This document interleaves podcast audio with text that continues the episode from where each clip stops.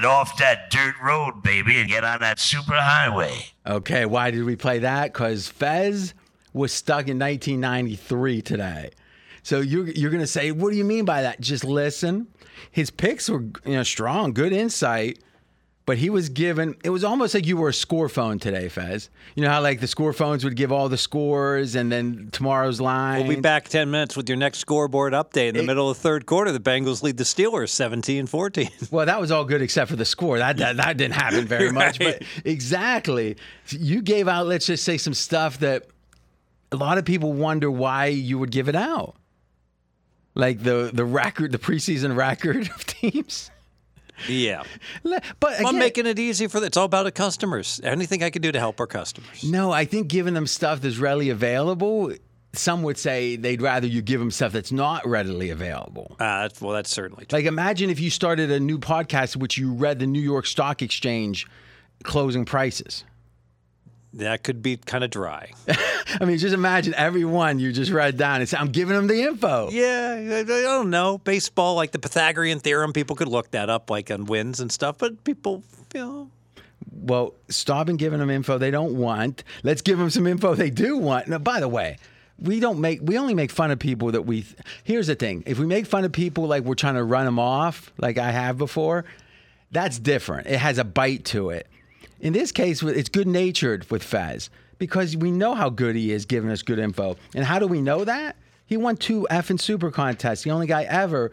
But why do we mention that again? Because we have the pregame, like the super contest contest for 2023. Now, what is that? It's real simple. You enter for free. So right off, the cost is like zero. that. Is zero. And what do you do? You pick five picks a week, but it's slightly different. I think it's better. Some would say you can bet any point, or you can make these picks any point during the week, and you don't got to make them all at once. So you can play the Thursday game You can right play the before Thursday, it starts. and and the line is whatever the line is at the time. So Hmm. it's more the reason these contests don't do that is it's it's hard for them technologically to let you come in and bet at different times or Right. make picks at different times. This is a way where you it's more of a replica of if you're a batter, but the beauty of it is you get five picks a week just like the super contest so you can compare your numbers to the results of the the big boys playing whatever and here's the beautiful thing on the prize now, historically, what we've done is we've said, hey, it's fifteen hundred to enter the actual super contest. So we'll give the people a choice. You either get fifteen hundred in cash or an entry in the next year's super contest, in which we then give you a free proxy as a bonus because you're gambling it. You, you're taking a chance. Well, this year the super contest is down to a thousand. But we're not going to let that stop us. We're staying at 1500. So now your choice will be 500 bucks cash plus an entry into next year's super contest and this is if you win this thing plus a free proxy or 1500 in cash no free proxy. Now there's a bunch of other kind of if you go 5 and 0 you get this you get that. I'm not going to spend the time to go through all those details but it's up at the site. You go to pregame.com you hit into the contest tab and it's going to be the most prominent first contest and it's there to enter for free now don't try to enter more than once we've got the ip tracking and all that last thing you want to do is like have one of your three entries win and then we go back and audit and then you get eliminated all right one entry per person it's free 1500 however you want it fez what do you think you see it nice I, and? I- I see it. Yes. We've already got like hundreds of people involved and just put it up. 171 have joined. I Just mean- put it up. So this is let's just say this. It's a free roll that also lets you feel like you're in the big contest. And you know what? If you win, you can be in the big contest. It's beautiful. And there's no catch. There's no you gotta do this, you gotta do that. All you gotta do is go sign up. All right, that's pregame.com. Contest, then the super contest. I could keep talking, but why? Fez does enough of it coming up. Let's listen.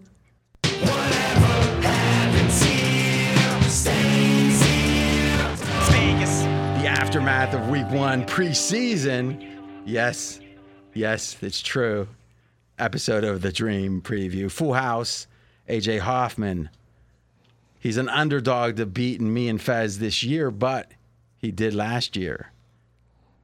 You know how people say, huh, "How could that team be favored? They just lost to that team." We'll see. Steve Fezzik, who somehow, some way, was so giddy from the attention he got last week. He's still he's under the weather. It's, there's like it's almost like you got you know how someone gets married, they go on a honeymoon, and maybe they're they come back and they're a little tired for a couple days. Sure. That event was like your honeymoon in a way. You were so happy that people were noticing who you were. Oh, that's Steve Fezzik. I can tell by his hair. I, you just love that. Talkie talkie with like all the the luminaries of sports betting. But yes. see, that's the interesting thing is you would think that your main goal would be, hey, how can I, you know, find some partnerships? Maybe a guy to get off here and whatever here. Who knows? But no, it was that you like the attention. You love the attention. Hey, I got to meet Billy Walters. I'm a happy man. you lo- did, n- how did that? I didn't hear about that. How'd that go down? Yeah, yeah. I mean, he well, there was a, a Spanky interviewed Billy Walters for about 25 minutes, Mm-hmm. and afterwards it was a little meet and greet, and people came up and, and shook his hand, said hi, and I was one of them. I Did don't know. tell, did you tell him like how you did the same thing with Coach K? it it felt the same way because I don't think he knew who he was. So yes, So and, and so how did you know, walking up? You were hoping he would know. well, yeah, Yeah. yeah. So, um, how did you how did you present it in a way that maximized the chance of him it, it jogging his memory? No, I, I didn't. I just said, So oh, did you say your name? I just said, Steve, it's very nice to meet you. so Yeah. you said you introduce yourself as Steve. Yes. How would he know who you are? You think well, I he had my your name. face? I had my name tag. yeah. and and the name tag said Fezzik on it.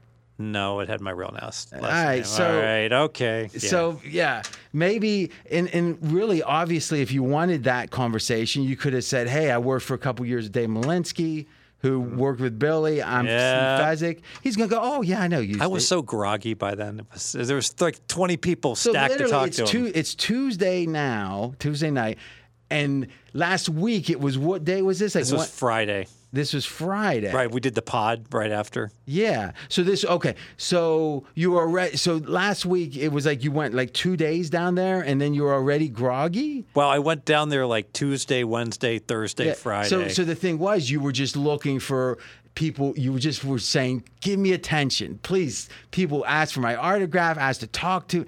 Like, no, auto- just- no autograph. but you were just. Let's be honest. Be honest with the audience.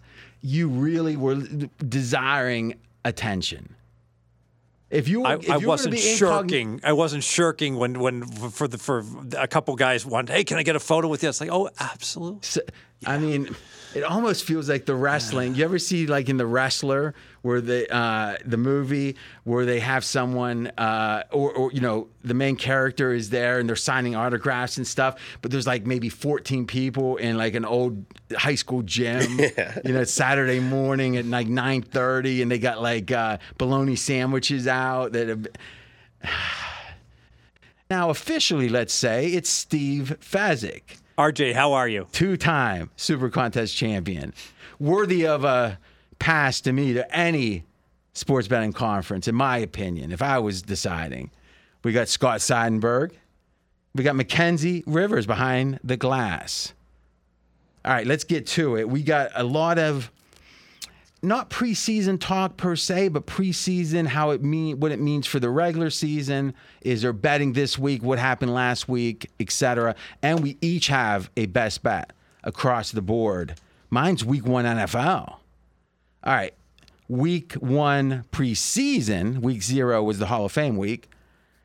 How did the line moves do? So, Mackenzie, we had how many line moves last week that we identified right here on the show? And how did they do? We had four line moves, and the team that got bet on went one and three ATS. All right, so the moves were one and three. So, Fez, we were speculating hey, maybe these moves are coming from sources that maybe haven't earned the right to be moving the market so significantly. And so far, so just to go over it, Green Bay, uh, Cleveland, Denver, Carolina were the identified moves, and Green Bay covered, and Cleveland, Denver, Carolina did not. Yeah, so Green Bay clear cut right side winner against the Bengals, but um, not so good. Cleveland struggled from the, the get go, was down uh, by margin against Washington the whole game. Um, made it close at the end. Really was never close though, as far as getting getting the win. Um, Carolina. They they were the dog. They opened the dog. They went up to minus three and a half. They lost twenty seven to nothing, or zero to twenty seven, as I sometimes like to say. That's not good as the as the favorite. So completely wrong. And then Denver is the one interesting one where Denver just completely won the st- statistically, um, even though Russell Wilson didn't look that good, and they were up seven at the end of the game, and uh, they could have run out the clock and kicked a field goal, but they wanted to cover, so they scored a touchdown, but they left a minute on the clock, and Arizona got them on the back door, got got the octopus, the eight pointer at the very end of the game. All right, so let's talk about this. So you're saying it's your belief that Denver, the way they played the end of that game, was driven by a desire to cover. Well, it was curious because you got the head coach right that that calls out um, the previous coach saying, "Oh, one of the worst coaching decisions or, or jobs I've ever seen." So the scenario at the end of the game, there's a minute and ten So left. we. So we don't have to like play guess the coach, right? We're talking about Denver. Sean Payton Sure. made comments about the Jets, or, or you know, who's now uh, a, a last year's head coach that's on the Jets now is OC. I so now you're going to say, but now Sean Payton doesn't know what he's doing, right? Well, he did not. He's got the ball where he could just take three knees, kick a field goal, and basically win the game. And instead, they score on first down, go so how seven. long would the field goal have been? oh, chip shot. So they're on the They four at the yard four line. yard line. All right. So how much time would have been left after Min- this? minute fifteen. So there would have been a minute 15 left, and they would have been up by three. They could have no. There was a minute fifteen left when they scored, Mm-hmm. and they went up seven. So if they would have done your approach, what would have? I think they could have run the clock down like 20 seconds, something Because- along those lines. I, I, I don't. I could be. I could be wrong by 20 seconds. They could have run the clock down substantially. I think there's two timeouts left. Yeah, they scored on first and goal with 90 seconds left in the game. And Arizona had two timeouts left. Okay, so if we assume if they kneel and kneel, the timeouts take that, so there's no time. Then the third kneel get 45 gets them seconds. 45 seconds off. So there would have been what 45 seconds left at that point. At there most, was a minute 30. At most, and some and run, and you get play clock run. So there's probably like 30 seconds left. Well, play. What do you mean play clock is? Well, you got to run the two plays, so you can run some. yeah, when but you're if you're kneeling, you can. it's yeah, it's not going to take a second. or- uh, You can run four or five seconds. No, you can't. You cannot. Mahomes did it to me in the Super Bowl. Cost Well, me a prop no, bet. no. If you want to, if you want to roll someone out or whatever, but that's not what they're going to do. yeah, yeah, you're right. All right. So, but okay, 45 seconds. They would have been. Done. My, my point is, you just go. You tell your running back, don't cross the goal line. Run the ball and stop on the one, and we can still try to score the touchdown on third down. But there's no reason to score on first down. You don't have to kneel. You just don't go. You just don't cross the goal. I don't. But then if you don't get, if you only have, if you end up having to settle for a field goal, then a, a touchdown beats you. Yeah, it's 35 seconds left. It's Arizona, and you could score on third and goal. Well, if you're gonna run the ball three times, the theory is it's the same as kneeling if you don't score. So maybe you kneel on first down and you kneel on second, then then go for it on third. Just do a line plunge. I think- quarterback sneak, fine, first down. Exactly. I exactly. think going down at the one and letting the clock keep run, or making them choose to take a timeout or not, and then I would on second down, I would just run the ball, try try to score. Uh, I, I mean, I Well, think then you were to burn a timeout. burning a timeout and burning some seconds off the time. Yeah, the bottom line is if you score the touchdown and second down, now you've you've knocked a timeout away from them. It certainly is helping your chances of, of victory. Yes. By the time you kick the football off, at most there's 45 seconds left, and they would have no timeouts and have to get into field goal range. I just can't imagine Just a tie. just conceding two downs. Uh, If, if you bet Arizona on the money line, you were thrilled they scored on first down. There was no question in your mind that helped you. See, I'm not sure about that. Now you're better in game than me, so let's l- let me just kind of counterpunch on it. Scoring a touchdown is a lot harder than scoring a field goal, right? I mean, mm-hmm. effectively, if you got a good kicker, you get to the 30, 47, you get to the 35. So we're talking about 35 yards of difference, right? Yeah, I agree with you. I would not kneel three times. I would have quarterback sneaked or counterplay up the middle and just matriculated towards the goal line and try not to score on first down. You But know? how do you do that with like 22? You know, run a quarterback elite- sneak? Quarterback sneak's not going to score. And what yard line did they snap from on first Four, down? the four. Okay. Yeah. Mm-hmm. Mm-hmm. Okay, I can almost. I mean, again, imagine what quarterback you have in there. There's always the injury chance. It's a pre. If the preseason game doesn't matter, why you know? well, that's the thing. In the in the preseason, they want to run that play because they're working on goal line situations. That's a good point, too. And and this is why teams go for two a lot in the preseason also because and they even tell the other coach, especially when they have joint practices during the week, they'll tell them We're going to go for two when we score because we need to work on our two point conversion plays. And and so these things are talked about going into a preseason game. If this was a regular season game and Denver's trying to secure the win, maybe they play it that way, like Fez says. But in the preseason, they're taking every opportunity they can to get a play from the four yard line. But the point spread drama, Denver opened minus two and a half. They closed minus seven, and then that last touchdown got them to seven. Where literally almost everyone who was betting Denver was was going to secure either a win or certainly a push, and then Arizona had enough time to get a touchdown back. Yeah, but that that happens, right? I mean, I, I think there's too much Madden being played, or at least people remember their Madden days, and everyone thinks, oh, you, let's let's um let's do something sharp here, let's do something creative here, let's kneel, let's not kneel.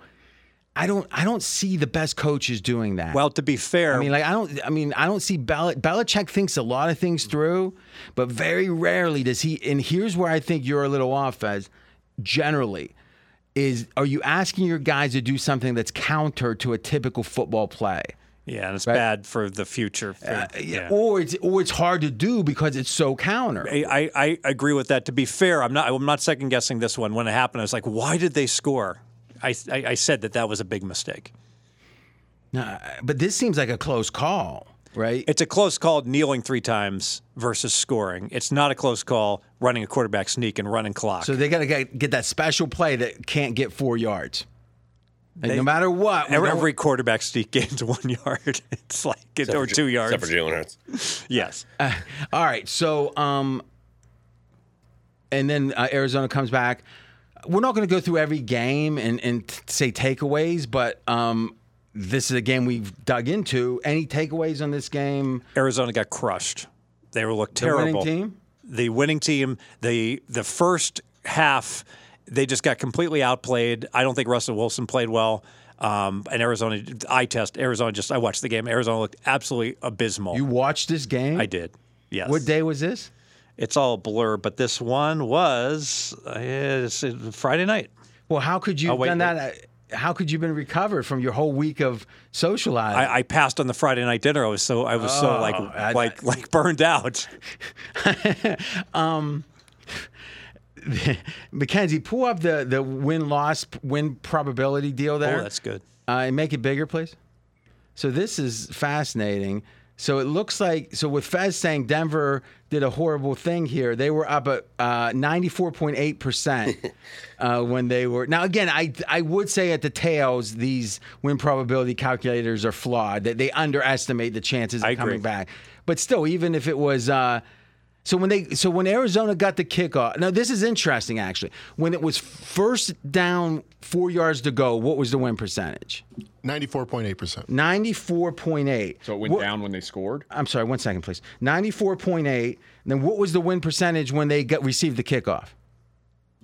I'm going to give Fez a little break here because it was so fun.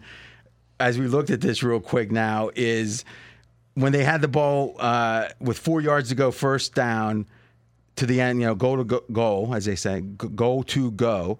Um, 94.8% chance of Denver winning.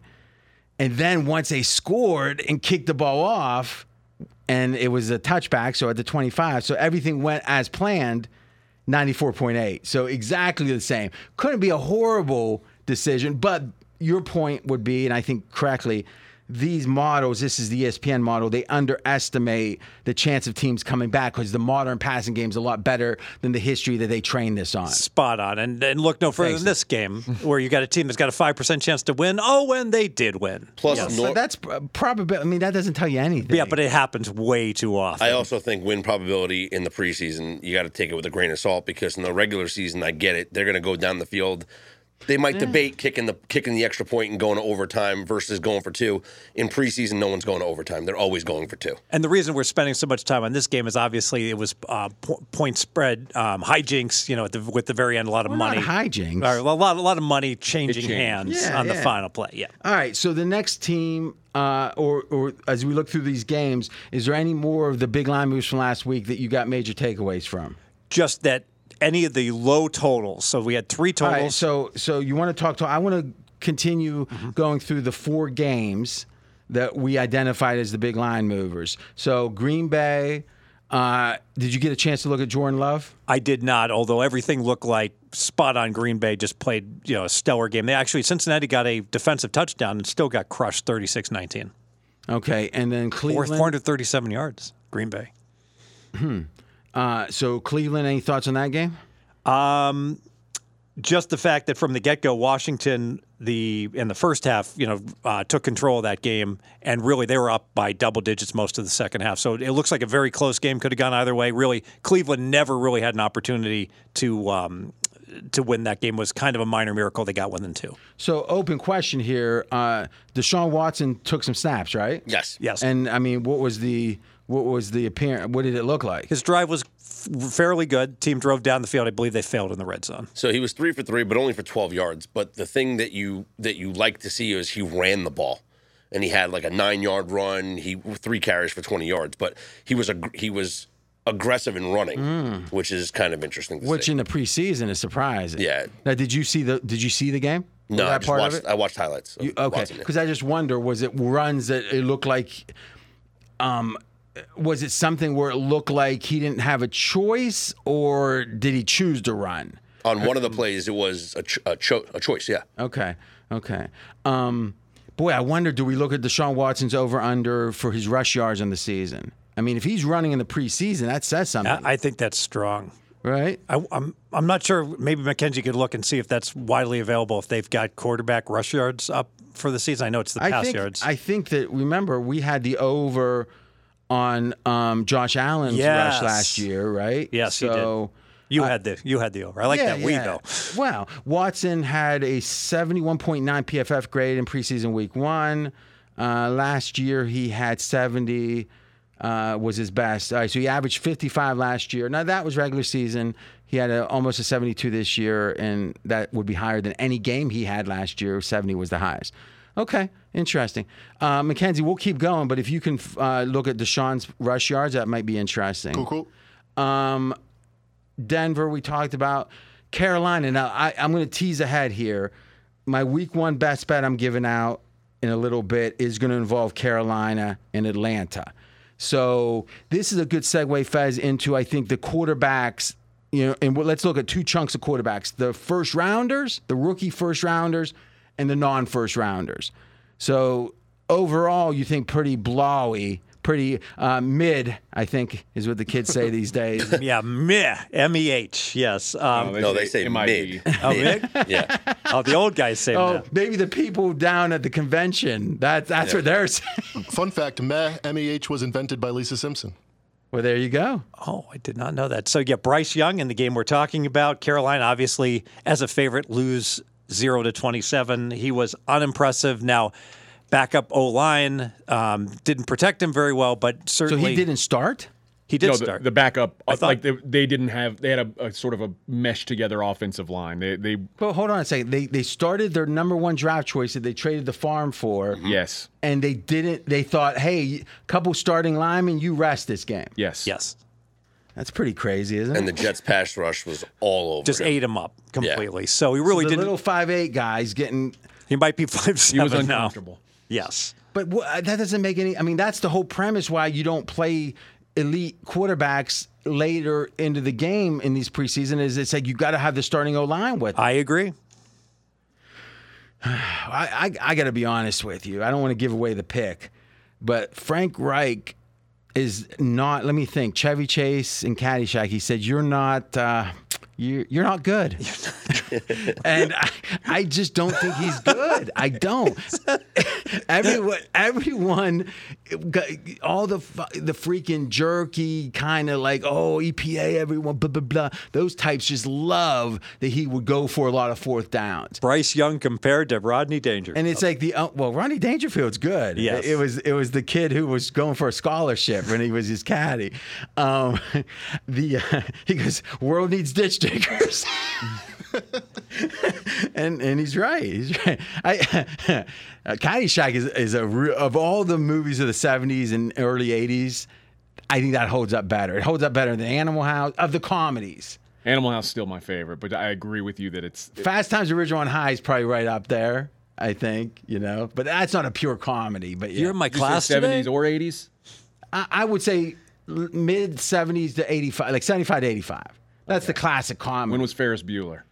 That's not. Yeah, that's not in that list. Um, oh, you're crazy. no, I'm not saying it's not good. Oh, you're saying not. it's it's too modern. Eh, it's just it's like a John Hughes movie. That's you know, it's it's more like Pretty in Pink than it is Animal House or Caddyshack. All right. It's a, it's a teeny movie, you know. It's some people liked it. I don't know. I was not. I mean, the whole Bueller. Bu- I mean, like, so how many years could people be entertained by that? I think it's still Stein. great today. And When's the last time you saw it? A year ago. It's on Netflix now. Okay, so you saw it a year ago, and it, you were just laughing, Yeah. belly laughing. Dun, dun, dun, dun.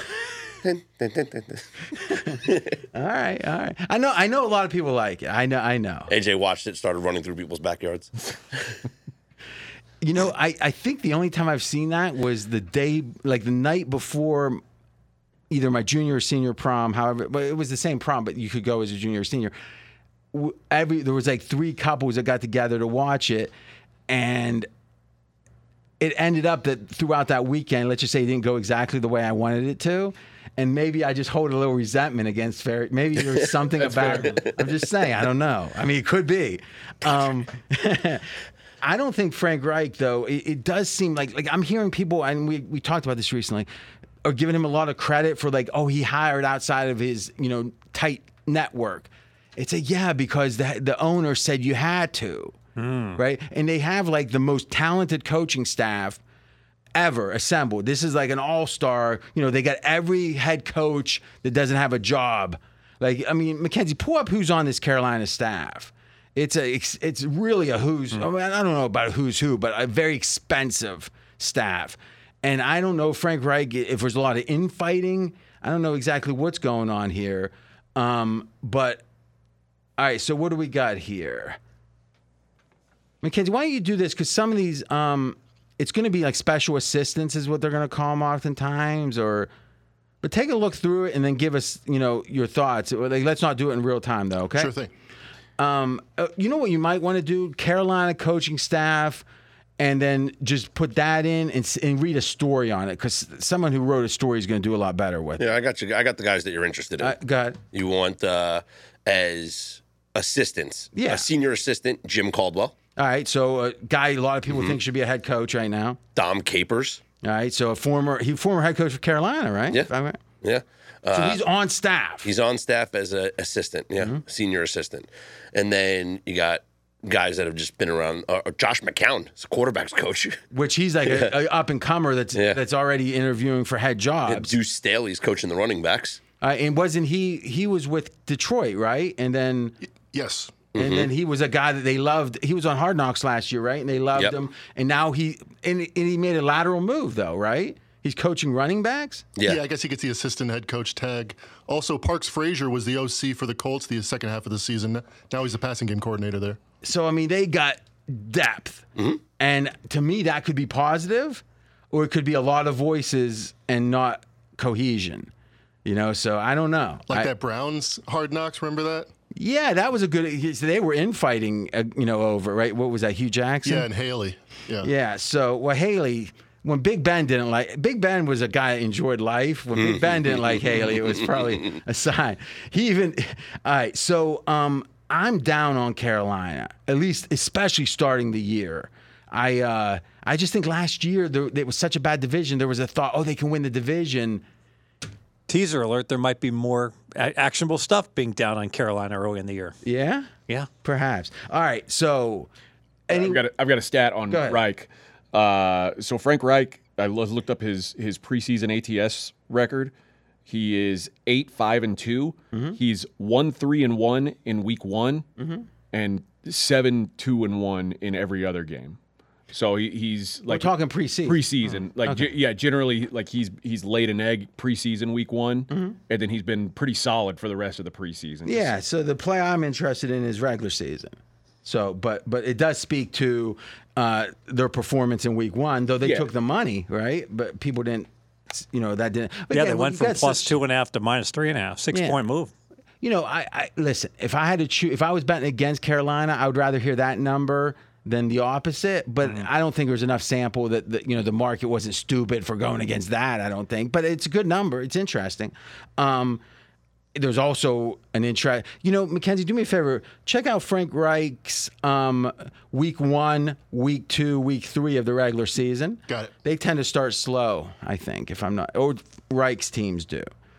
Okay, so who else amongst the first round quarterbacks? So let's go to Houston. Houston, maybe. Yeah. C.J. Stroud. Um, Houston looked good. C.J. Stroud, meh, not unimpressive for. Um, and I You I- said mid or m- meh? meh. meh. Mm-hmm. Uh, I don't have his exact um, stat line here, but he was not impressive. Two of four for thir- two of four, 13 yards and an interception. Is that good? What site would you have to go to for that stat? I usually write them down. I didn't write it down. I mean, is it- we want to recommend is where can you get that, Scott? You seem to get it quick. ESPN is the first place. ESPN, That's, uh, okay. You know, can, Maybe Pro Football Reference. yeah, NFL.com. USA Today. Yeah, sure, EA sure. Sports, lots, lots of options. All right, all right. I just want to make sure we're talking about the same thing. Yahoo, they employ Clucko the chicken, and, and look you. at that, they still have a box score. All right. So what are we saying? uh, What we were saying? Not great from Stroud. Eaton, bad. Bad. Actively bad. Actively bad.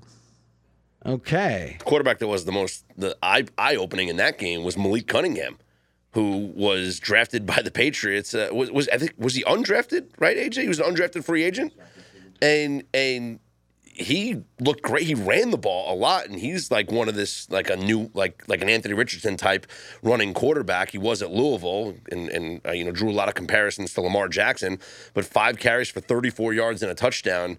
Bill Belichick might have found a little weapon here. So now, is this the guy that um, I think Bill Simmons was talking about? But there's been talk about saying how he wasn't even like they weren't sure he was going to be even used as a quarterback, right? And mm-hmm. then and then because he's more of a gadget guy, but now off of this, apparently he was getting snaps, more snaps at quarterback, is what I heard in Yeah. camp. Mm-hmm. Okay, so. But how does that happen if you got Zappe there? I guess as a third. I guess Yeah. most teams are going to, almost all teams are going to carry three because mm-hmm. of that new rule. I And think. if you get this guy in the game at some point and, and You run, a, run a package third for him, two. Yeah. yeah, Okay. So remember, And Trace McSorley's their their other guy. So it was all, Zappe, Cunningham, and McSorley all played. Mac Jones didn't play at all. So maybe they're trying to decide between Cunningham and McSorley as far as who who adds more value to them. yeah. Now my sense is if if the guy's showing in other areas, that will get him the third. It seems because Belichick loves multiple. Uh, you know, being able to be, let's say, do multiple things. Yeah. And if you can b- both be the third string quarterback and be a gadget guy, I think that will help a lot.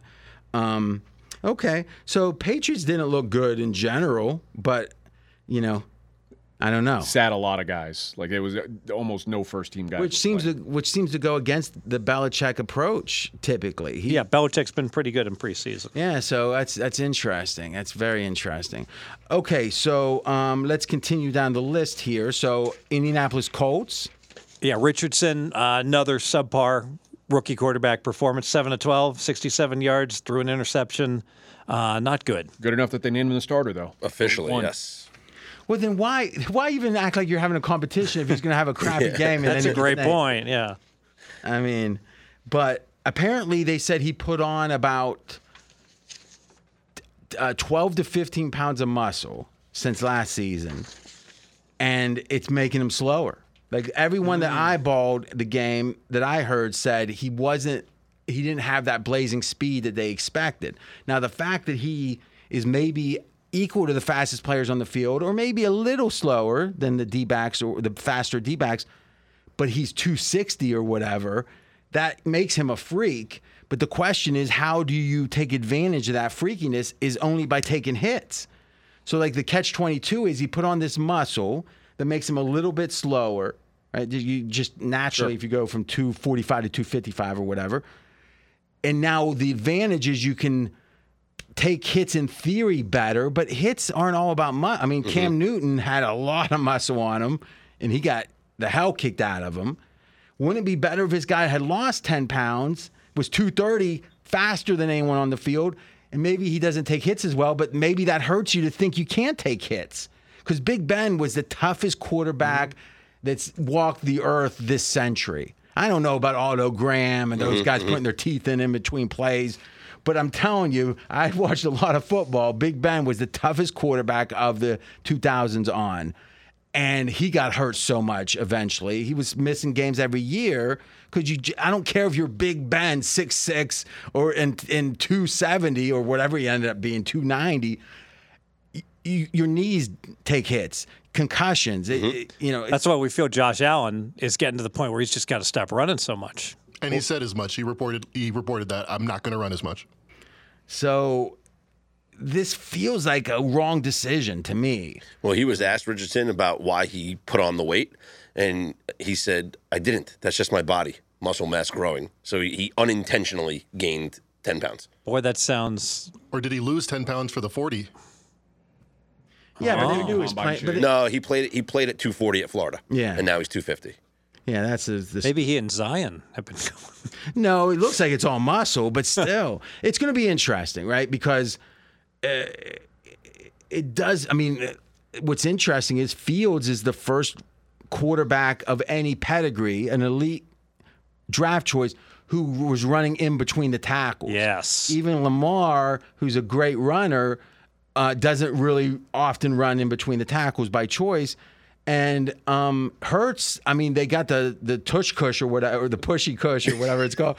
But th- what's that called now? The tush push. The tush. It's not a push. It's. a- it's it's pushing the tush. all right. The tush push. I think it's something else. But Cam ran between the tackles.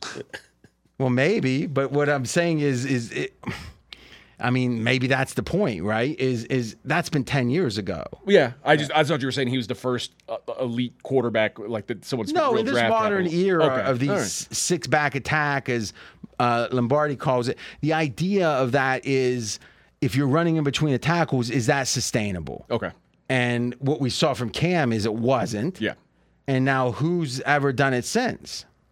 Fields is doing it, Yeah. but we don't know if it's sustainable yet. What we know is he was hurt either to miss games or to be banged up enough where it was a question the last what four or five games of the year last year mm-hmm. right? So i don't know. Every i mean could you imagine him at 30 now i get the whole idea that you get better as a passer but i don't know if he is getting better as a passer. I don't see that from field but don't aren't most guys who rely heavily on their legs aren't most of those guys lesser by thirty than they were? Yeah, but I think you're going to be lesser by a greater extent if you're taking hits in between the tackles, especially when the other the teams in your division they're going to start making a point to say let's hit him every time because over the theory is you're hurting him for next game and the next game because think of Lamar and the Steelers they're playing him two times a year every year. If Yeah. they can beat him up a little bit, they'd like to. I mean, within the rules, because Pittsburgh doesn't cheat. Well, we talk about the, the when we're watching quarterback. Um, you know, the Raiders are playing Mahomes like, Uh, in so do we have any upgrades or downgrades from the no, from no, the nothing. No, nothing has changed since in the last four episodes. All right. they Um, basically just threw like when Mariota, like when he had his surgery, they'd stop talking about him for the rest of the episode or rest of the series. Like the last two episodes are only Mahomes. Well, yeah, because show him the, eating he that went to the Super Bowl. yeah, he was busy. We're gonna have him eating frozen custard. I don't know. I, I just thought maybe they were going to follow all of them through the through the end of the season, but they're It's late January and Uh, Mariota's Mariota's sitting still- on his couch. Still hasn't moved. All right. Uh, Fields missed five of the final six games in 2021. So uh, that was, huh? Okay, that was his was his first. year. Okay. Wow, and did not play in week 18, but he was hurt some other ones. All right, so this guy, even before he started running, he didn't start running until after the bye in the Patriots game. Yeah, so I don't know. Um, so, any other thoughts on the Colts? You know, I saw Minshew. I just saw very little of love this game. Minshew. Yes, but but he like ran his small he- hands. He, he ran an RPO, so he, he he took the ball to the outside and ran. So I'm thinking like if he if Minshew does get the start, I'm like mm, they're putting a lot of stuff for for Richardson possibly to run. It looks like maybe they're going to have Minshew do more of that. So maybe a Minshew under for pass yards might be a possibility. well. In, uh, in a given game, you mean? Yeah, yeah, well, I mean, it's going to be hard to get pass passing yard totals on the backup quarterback. yeah. That's true. Well, but he won't be the. Oh, okay. So you're What saying if he does start? Yeah. Well, I mean, they, they've announced that Anthony Richardson's a starting quarterback. Yeah, And- but what I'm saying, we're not talking for the season. We're talking for the next preseason game. I'm right? no, I'm talking whenever de- for the season if when Richardson gets hurt from running and Minshew Okay. has to start. Yes. So okay, so you're saying that the transition, because because here's the catch twenty two. Usually, you want a backup quarterback that can run a similar type offense Yes. as your starter. And the theory is we got a running quarterback versus a passing quarterback in Minshew. Which, by the way, to speak to that point, if Lamar gets hurt, you now have to significantly downgrade the Ravens because the reason why Scoop Huntley, uh, Snoop Huntley was their backup was because he ran the similar style offense to Lamar. And now, if this offense is not a Greg Roman running quarterback read option style, offense and it's a Todd Monken passing offense, sure, Lamar might be able to adapt to it Or maybe not. or maybe not. But if he's out and Huntley has to start, you go from saying, "Oh yeah, great Pro Bowler? backup," to not great backup. no, that's a good point. That's a good point. And, and Seventh alternate. your point is if it if there's an injury during the year and Minshew has to play, that it might not be enough time the one week in between games. Look to go under with Minshew in that, that game. Exactly, especially if this is a temporary injury where Richardson's out a week or two. They're not going to totally change the offense, and they're just going to say Minshew, suck it up and run some of these, you know, these RPOs. Going back to the original thing when you scoffed at them naming Richardson the quarterback Mm-hmm. after a bad game. Minshew, six of six for 72 yards. Sam Ehlinger, eight of nine for 72 yards. Richardson, seven of 12, 67, and, a t- and an interception. And they say, yep, that's the guy. You're the starter. If you're those other quarterbacks, you're like, what are we doing here? I mean, I'm fine with him being the starter, but I'm not sure why that game should trigger it. Yeah, they're worried he might have Maybe an even worse game. issue. They better name him starter before it gets worse. and he said, I was shocked that they said, like, I was shocked when they said I'm going to be the starter. So, so here's the thing: hand size. I made a joke about it. Let's, you know, I think a couple times a year I want to harken back to the hand size discussion not that long ago. We got a little audio on this. It's one of my favorites. The bigger the hands, the better, obviously. You're talking about the difference between Russell Wilson at 10 and a half inches. I was at Russell's pro day and I said, Did you see his hands? They're ginormous. And Joe Burrow, with his tiny, minuscule baby doll hands, turns out Joe Burrow needs to look for something else to do with his life. That didn't go so well in the It's not, hindsight. it's not a. Yeah, now that's amazingly from one segment on ESPN that I cut up. Tiny baby doll hands. I mean, but he's going, "Did you see his?" Ginormous. so, so Fez, there's a chance Minshew's going to do just fine one day. But you know, let's be honest, he underperformed with Philly. yes. There was all this talk, oh, he's so good, he might be as good as, you know, I don't know. I didn't see like when you were in love with him his rookie year. I ended up like the fourth game. He, I ended up catching like the end of the half or the end of the game, hmm. and he was trying to th- like throw a hail mary from the forty, I think he had a really good game against Dallas, though. He when did. He was filling in. Yeah, from the forty yard line, and it, it landed like on the twelve. I mean, it looked like he. Should, you ever see when a guy's throwing a ball when he's a kid and his hands aren't big enough to really throw a spiral? Yeah. It looked like it looked like he was shot. Shot putting putting, yeah. Yeah, I don't. Has his hands gotten any bigger? I don't think so. All right. Okay. So does that take care of all the first round quarterbacks? It does, but I did want to comment on Trey Lance also. okay. Now, first of all, listen. I like. I. I'm a sadist with a heart. I think it's fair to say. The sadist part is I like pain, mental pain, you know, like discussions and stuff. I don't want people to be hurt. Like I didn't like it when you banged your head in the wall. It was funny, but I didn't like it. But I think there comes a time you got to let someone's pain, like, say it's enough. AJ, is the glass insured? it's it's enough. And I think it's time that we give Mackenzie the chance to tap out. That that that if he says, now I have a statement he'd have to read. But if he, it's just a variation of he was wrong all along, and it makes him question his own judgment when he goes against me. Like it will be a variation of that. It'll be about 30 seconds. If he reads that, we will let him in the Trey Lance discussion and meaning he can check out of it. But if he wants to continue, that's his, you know, like in Rocky, when he stay down, Rock, he continued. And you know what? He almost won. Went the distance. He still lost. Mackenzie, do you want to tap out? and deprive the people of their favorite segment each week? no, like I feel like I'm being honest. Obviously, my opinion changes with each new data point. He didn't play well. Let's talk about it. Whatever. Okay. I have an observation. So no one blame me. Go ahead. So I so I was at the game. 40, 55% 49er fans. I, w- I wasn't surprised that they represented. I was surprised they were the majority. Mm-hmm. So uh, the tickets must have been cheap if you went. The I have a friend that gave it to me. Oh, they see exactly. They weren't cheap. There was a full house. Yeah. It was a full house. It was. Do most of these preseason I'm games sure it was. sell out? No, but this, but in, in Vegas it does. It, right. This was the most expensive preseason ticket. All right, there you Yeah. go, and you got it for free. There you go. Um, thank you, Danny. And the there was Trey Lance's stats looked fine, but that's because he had a ricochet touchdown Yeah, pass that should have been knows that interception. Everyone Yeah. knows that Yeah. part. But but the bottom line is the four Disagree. sacks. the- Whoa, So, whoa, does, whoa, so does Kyle Shanahan. Wait, so you disagree? Yes, they said that. Trey Lance's problem is not pulling the trigger when somebody's open or half open. That's his problem. It happened all game. That's why he took four sacks. That was his favorite play, Kyle's favorite play of the whole game for any player. Trey Lance firing that ball. He said it wasn't perfectly thrown, but good things happen when you make th- when you take exactly that pass. Okay, so really, what we're saying? No, no, he's making a point, but it's And act- intercept- I'm sorry. it- I'm sorry. I'm sorry. Do you hear me talking? Can I respond? It's the people's favorite part of the segment. Me doing that. No, I promise you, it's not. it right, might. the mic. It might be a few. It might be a few people that's in your feed that might like it. Sadists. All right. So, allowing me to respond to his first point before he makes his second point. He's got a point, but it actually goes against his general point. Is if he, it doesn't matter what Trey Lance does, if he throws the ball quick enough, it's an improvement. Him holding that ball, him second guessing himself is a disaster. For any, you can't hold the ball in the NFL anyway.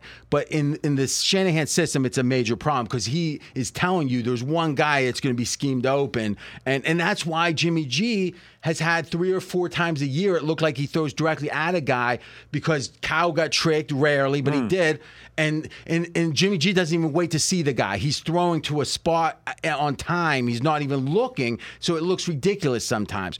So that's what Kyle demands is that kind of quick firing. The fact he didn't do it, as Mackenzie admitted, the whole game pretty much, and the fact he did there is an improvement at that fundamental level. But how sad is it that the play that was his favorite play, the play he thought that was encouraging, was a play that PFF gave a turnover worthy play? which was a mistake. Okay, so now, McK- now uh, have you critiqued any of the other grades in preseason week No, one? but it's a common thing. I, I say all the time. Like just because a defender touched the ball doesn't mean it should have been an interception. Like ten percent of the time, that's an interception. But do you think that PFF? I mean, in general, do you quite because we use turnover worthy Yeah, plays? I'm surprised they graded it that way because they're usually pretty good at, at saying, okay, well, it was in traffic, but it wasn't a turnover worthy play. do you think maybe the fact that you clearly have a bias in this case might be the issue and or not the people their mistake? Who have been very vocal about this and that, you know, decided to err on the caution of Trey Lance being worse versus better in that So what has particular PFF situation. been vocal about? Do you think there's? Wait a minute. Is there talk on the Is- deep? there's a are there clear- talk? Is there talk on the deep message boards? uh, For the 49ers saying that there's a bias against Trey Lance There's a clear schism in America and especially the 49ers fan base. And half the country apparently just really wants Trey Lance to be unsuccessful. PFF, I'd say, for the most part, is in that group.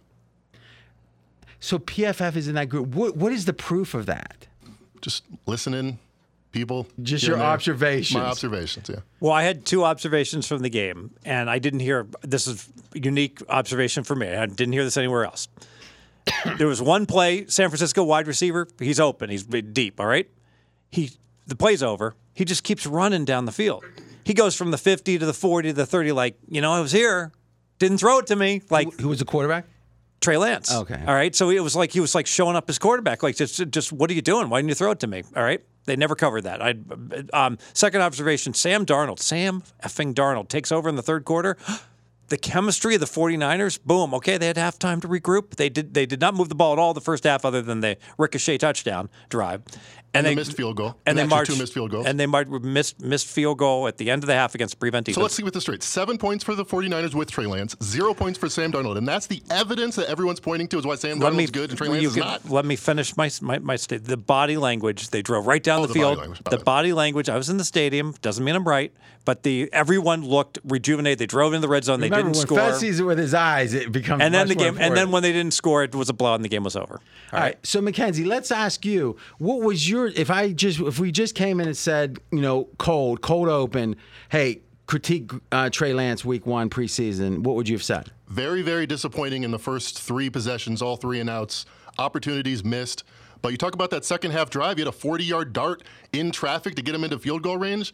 He played better. I'm encouraged. I'm encouraged by, you know, So- so- overall grade was a C minus, but he played better as the game went on, which you expect for a guy that raw. Okay, he's young. Younger than Brock Purdy. All right. So now, do you feel? What do you think the odds? There's going to be a decision who's the backup quarterback. what do you think the odds are, like between Trey Lance and Sam Darnold? In fact he played the whole first half, some of the conversations I've been listening to, I'd say it's 75% Lance is number two. Okay. So now, would you say? Do you have any inside information on that? Okay. So Fez, if something's seventy-five versus twenty-five, uh, the the the Vig Free money line would be Three what, to minus one. three hundred. Okay. So if I wanted to bet on Sam Darn, oh my God, what, what am I saying? Who are you? You're like uh, I wouldn't expect plus three hundred. What would you offer me?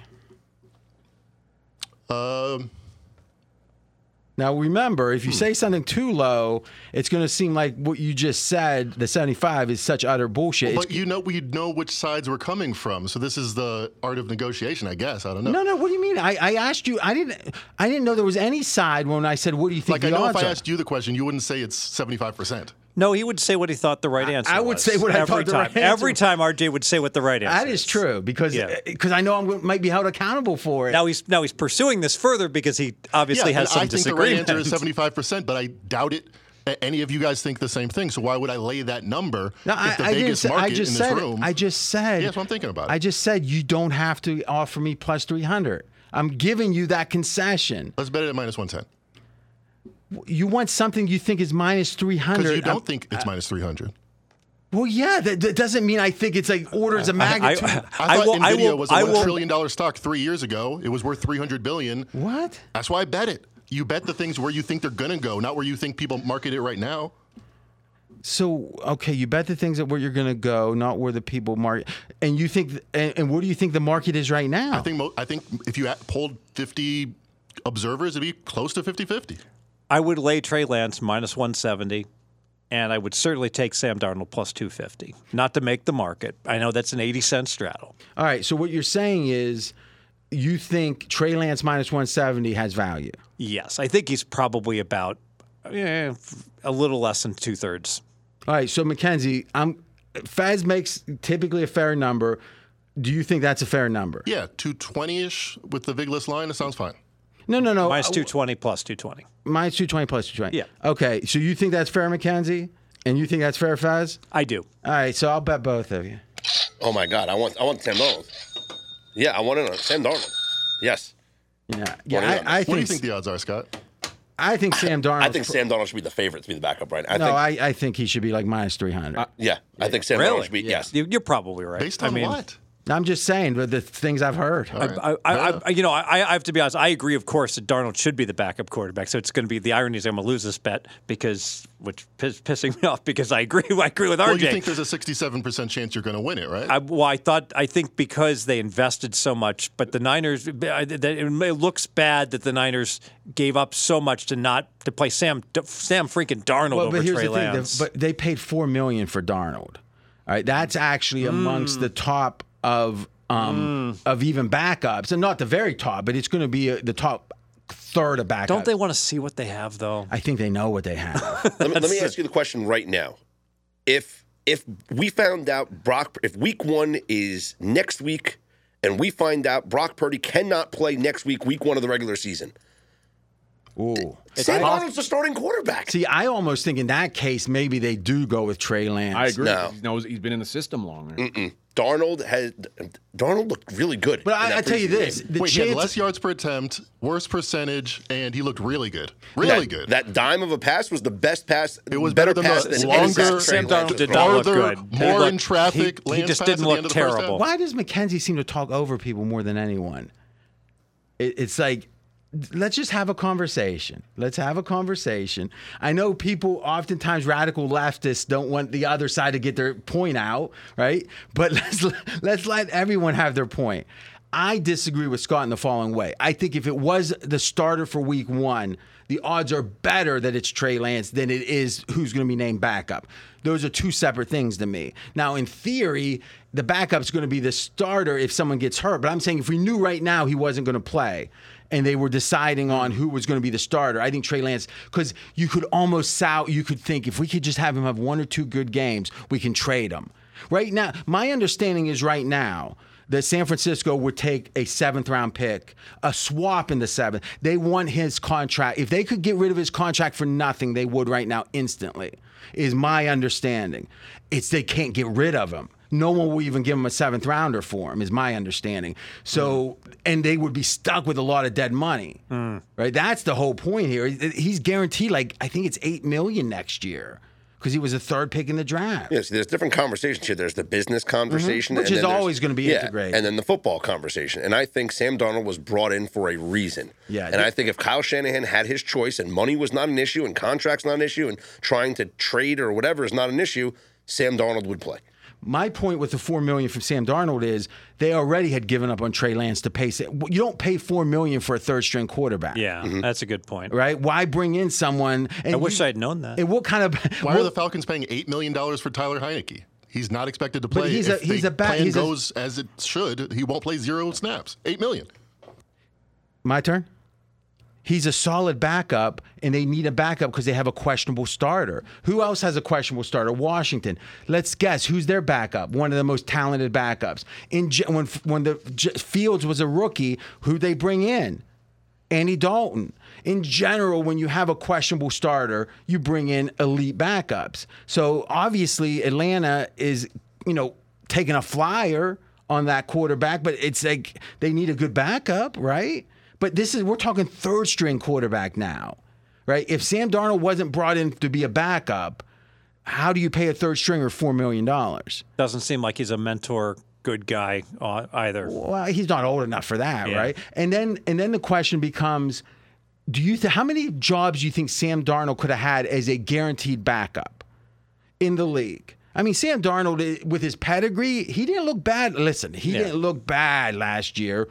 He, I mean, I would say he's at least an average start or average backup. I was gonna say I, I was gonna even make it. I would say probably 24. Like a three quarters of the teams would take him as a backup. yeah, so why go to San Fran unless you're promised you're going to be the yeah, second that's a good point. I The, make- the only good argument, bet, RJ. the one argument I'd make for that is who makes quarterbacks look who who makes quarterbacks look good is Kyle Shanahan. So if he can, But if you're a third good- stringer, how do you look good? Uh, right? I mean, the given was he didn't have a starting job. right? But if he's saying I'm going to get four million dollars, which is Well, he- good good money, He probably would have got that anywhere. I mean, it was an expensive person, but it's not like San Fran overpaid. he knows that Brock Purdy's recovering from an injury. He knows that Trey Lance is shaky at best. He figures I'm I'm going to get a look at some point. I think the uncertainty with with um, Uh, the rotator or, or the shoulder issue with Purdy probably played a role in it back then. Was it elbow or shoulder? Well, whatever, whatever. It's oh, elbow. I think. It's, uh, am I right? What is it, El- it's elbow. Okay. Okay, so I, I think that did play a role in it then. But if you thought Trey Lance was a real impediment, that would have been enough to say, you know, no. And again, who listen, Kyle turned on I mean, Jimmy G brought the 49ers to the Super Bowl. He brought them to the championship game, what, two other times? It's been three times they made the championship game with Jimmy G, is that right? Two times. Two, it was only la- it was only the time the Rams won it. No, they, they 2019, 2021. and last year. My bad. Yep, three times. Okay. So All right. Bro- Brock Purdy was the other one. That's why it was two out, two out of the three. Yeah. Okay, but you're Jimmy right. G didn't I mean, get you're right. year. Jimmy G didn't play all the way. I mean, he, yeah, good point actually. Okay, so, um, but even the two time, and let's be candid, they did. I'm listen. I got. If anything, I have a fondness for Kyle Shanahan because it's Mackenzie's cousin. I'm, I might play sometimes with Mackenzie, but I, I have no reason to be negative towards Kyle, and I'm not being. But they were pretty ruthless getting rid of Jimmy G meaning when the when- and it's kind of the same thing that that the Rams did with Goff. It was like once these guys in this hyper competitive play caller mentality seem to sour on someone, they are sour. Right? I mean, McVay was ruthless with Goff. I mean, the things he was saying. Mm-hmm. Now, I'm not saying just because they're from the same tree, they're going to act the same, but they had Jimmy G practicing on the sidelines with neighborhood kids were catching. they had to get kids from the neighborhood to catch for him. And I mean, I mean, it's like that doesn't seem like the guy that brought you two times Yeah. to a title game. Like, shouldn't he get like a nice ride out of town? Yeah, Kenny Anderson and Boomer Esiason are like got statues in Cincinnati. And, and and then when they have to resign him, which supposedly the reports are coming back from the Houston preseason game, they set everything up for, to make Trey Lance look good. This is last year. He didn't, and they said on the way back, we just got to resign him. Hmm. and bring or, or keep him, not re-sign him, but keep him because remember they were trying to get rid of Jimmy G. So thank God they did, right? I mean, to some degree. Uh, so who knows? Purdy might have been ready even before, right? It'd been funny. Purdy came in like in week two. You know, the irony of this game is that the, San Fran just got completely rolled, and and they, you know, the money was on them. They were laying three and a half, four points, and a lot of people really liked that. And the idea was the quarterback Multiple- controversy, yeah, yeah, yeah. you know, and they just didn't come to play at all. But Trey Lance was one of the quarterbacks. Yeah, So, um, yeah, I don't think it's po- I, I- mean, to be honest, there's people saying they don't think it's possible for Trey Lance to be the backup. But, Interesting. d- So, Mackenzie, you are on the boards and stuff. Do you th- that idea that they would trade him for a seventh round swap? The theory being the the minimal amount you could ever get, and you have to have consideration coming back. So that's the way they. they just do- want someone to take it. Yeah, off, off the exactly. but the theory is they can flop sevens in like 2029 or something sometimes. And as you a fugazi. yeah, as a way to, you know, in any contract there has to be consideration, is what they call. it. You can't have someone sign away rights for nothing. How about return. food? You could say a pizza. Yeah, exactly. Bag of balls. Now, do you believe that that that, that the 49ers want to get rid of him that badly? Here's the conversation as I've heard it from people like David Lombardi of The Athletic. There's 0% chance that they're going to cut Trey Lance because of what you're saying. Yeah, It doesn't help them at all. I've heard people say from, I guess, my side of the ledger, Trey Lance apologists or whatever you want to call us, that they should do right by Trey Lance and cut him. And I feel the same way that I did with Jimmy G. What, like, what emotional, like, what do we owe players? Nothing. We want the best Respect. players. You owe 'em respect. Yeah, and we should give all 100 people that come into the building respect. But you're just looking for the best 22 guys each each game of the I week. I don't understand it at all. But really. did Jimmy? But do you think Jimmy G being off to the side got respect? yes, Okay. and and 120 million dollars. Well, no. Listen, under that theory, listen, I'm usually on your side. If you're paying someone a lot of money, it's hard to say you were disrespected. But it does seem like that. That can we agree that in general? Well, I don't even want him to because that'd be unfair to ask him to say something about his cousin negative. But I think that they're pretty ruthless. I mean, in general, um, the 49ers you know, Kyle does have a, you know, he's like the supposedly the most old school of all those, like that that play caller group, right? Where he's his dad, he was so influenced by his dad, and I like that about him, to be honest with you. But he, it, does seem like. It seems like that they're not going to be sentimental about Trey Lance. Yeah. Because it, let's be candid, by all accounts, still, and I just heard this again today, the new st- or the most updated version of what happened with the draft was that Kyle made the trade thinking he was going to want he was going to pick Mac Jones. That the um uh the GM, the former player, I forget his name right, the safety, John Lynch. yeah, Lynch, and some other p- person in the group. I I don't even know who this was, but maybe assistant GM, whatever. It doesn't matter. Was relentless. We don't. It can't be Mac Jones. We want you know. We want Trey Lance. We want Trey Lance because Justin Fields wasn't even being considered. Is my understanding. Okay, he finally relented. So the point was, he did act at the end say, okay, let's you know. So you could say, well, that was his pick. But Fez, if we're thinking about if we have one pick to make for the Super Contest and it's you know a million dollar prize, and I say one, you say one, and I say one, it's different, and I'm just relentless on you, and you finally relent and go with my pick, and we lose, and yours wins. In your mind, mind you're going to be thinking, man, I was on the right side. He talked me off it, right? I mean, Yeah, like it's when I picked the Pittsburgh Steelers. yeah, it's human nature. Yeah. Well, but but what I'm saying, well, the only thing was you never let like three cents of value go. But the Steelers was at three and a half. I understand. I'm sorry I brought that up, No, no, no. That's why that one stuck with Yes. us. You know what? You we all had a lot of losers. Veto. Yeah, but but but once the line moved, didn't it tell you that Vito wasn't right? Yep. But again, I don't talk about any. oh, The only other game I talk about is when you were when when T.Y. Hilton was so important. Yeah, I can't. We can't play. They, we can't play the Colts. We don't know if T.Y. Hilton's going to play. They win by forty. But again, it happens. But we had a great year. Um, the in general, though, would you say, Mackenzie that does that sound right to you, or does that sound wrong? No, and maybe I'm sentimental, but when I hear, and I've heard this back in 2021 and 2022 and this year, when I was watching the tape, it popped. I thought of things that we could do that we weren't able to do before. When he says that, I believe him. I believe maybe John Lynch was a big Trey Lance fan. I have never heard that Yeah. or gotten any instinct of that. But Kyle was watching the tape and he thought, let me see what I can do with this guy. I think it was his decision, 100%. remember is Trey Lance was at a, at North Dakota State, I think it was, was a running quarterback, right? So he and it was a running team. They say if you go back and you look at his fresh or his high school career, you say how many dropbacks did he have? You look at his college career, and you look at his NFL career to date, not counting preseason, so counting regular season. That Trey Lance has less dropbacks than a typical NFL season Wow. One high season. school, college, and pro. He does, you know, so that'd be something I want to double check that, but I just heard that today. You too. know, he had one completion that was 99 pass attempts in high school. is that it? Ninety nine. f- far be it for me to be Jeez, that's like a two games for some. In two years, yeah. far be it for me to be an NFL scout, but Mahomes, when you watch him, and we've all seen you know across the body passes, and he's like his body's contorted, and he looks like a ballerina. It's just beautiful.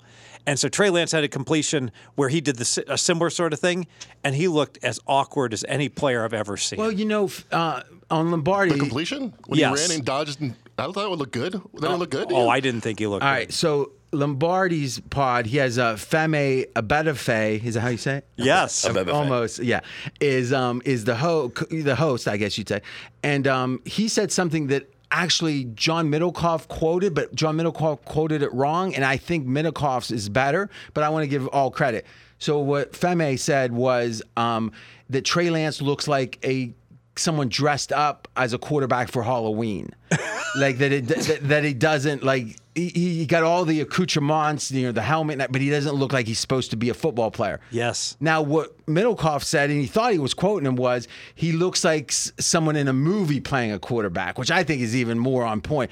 I think there's something there. The guy has the height, he has the muscles. He's just not a quarterback. Like my Doesn't que- look fluid. my question is, why don't the 49ers tell him you're not going to play quarterback for us and get him to be a gadget guy? Like, wouldn't he be dangerous in the Wildcat? Wouldn't he be dangerous as a, a, a back, as a like a, a guy set off to the wing a little bit on a possible revert? Like, you know, like couldn't he block? He's a big guy. But what I'm saying is, like, you know, Steelers did this was one of the first. They called him Slash, right? Kordell Stewart mm-hmm. was Slash because he was drafted not as a quarterback.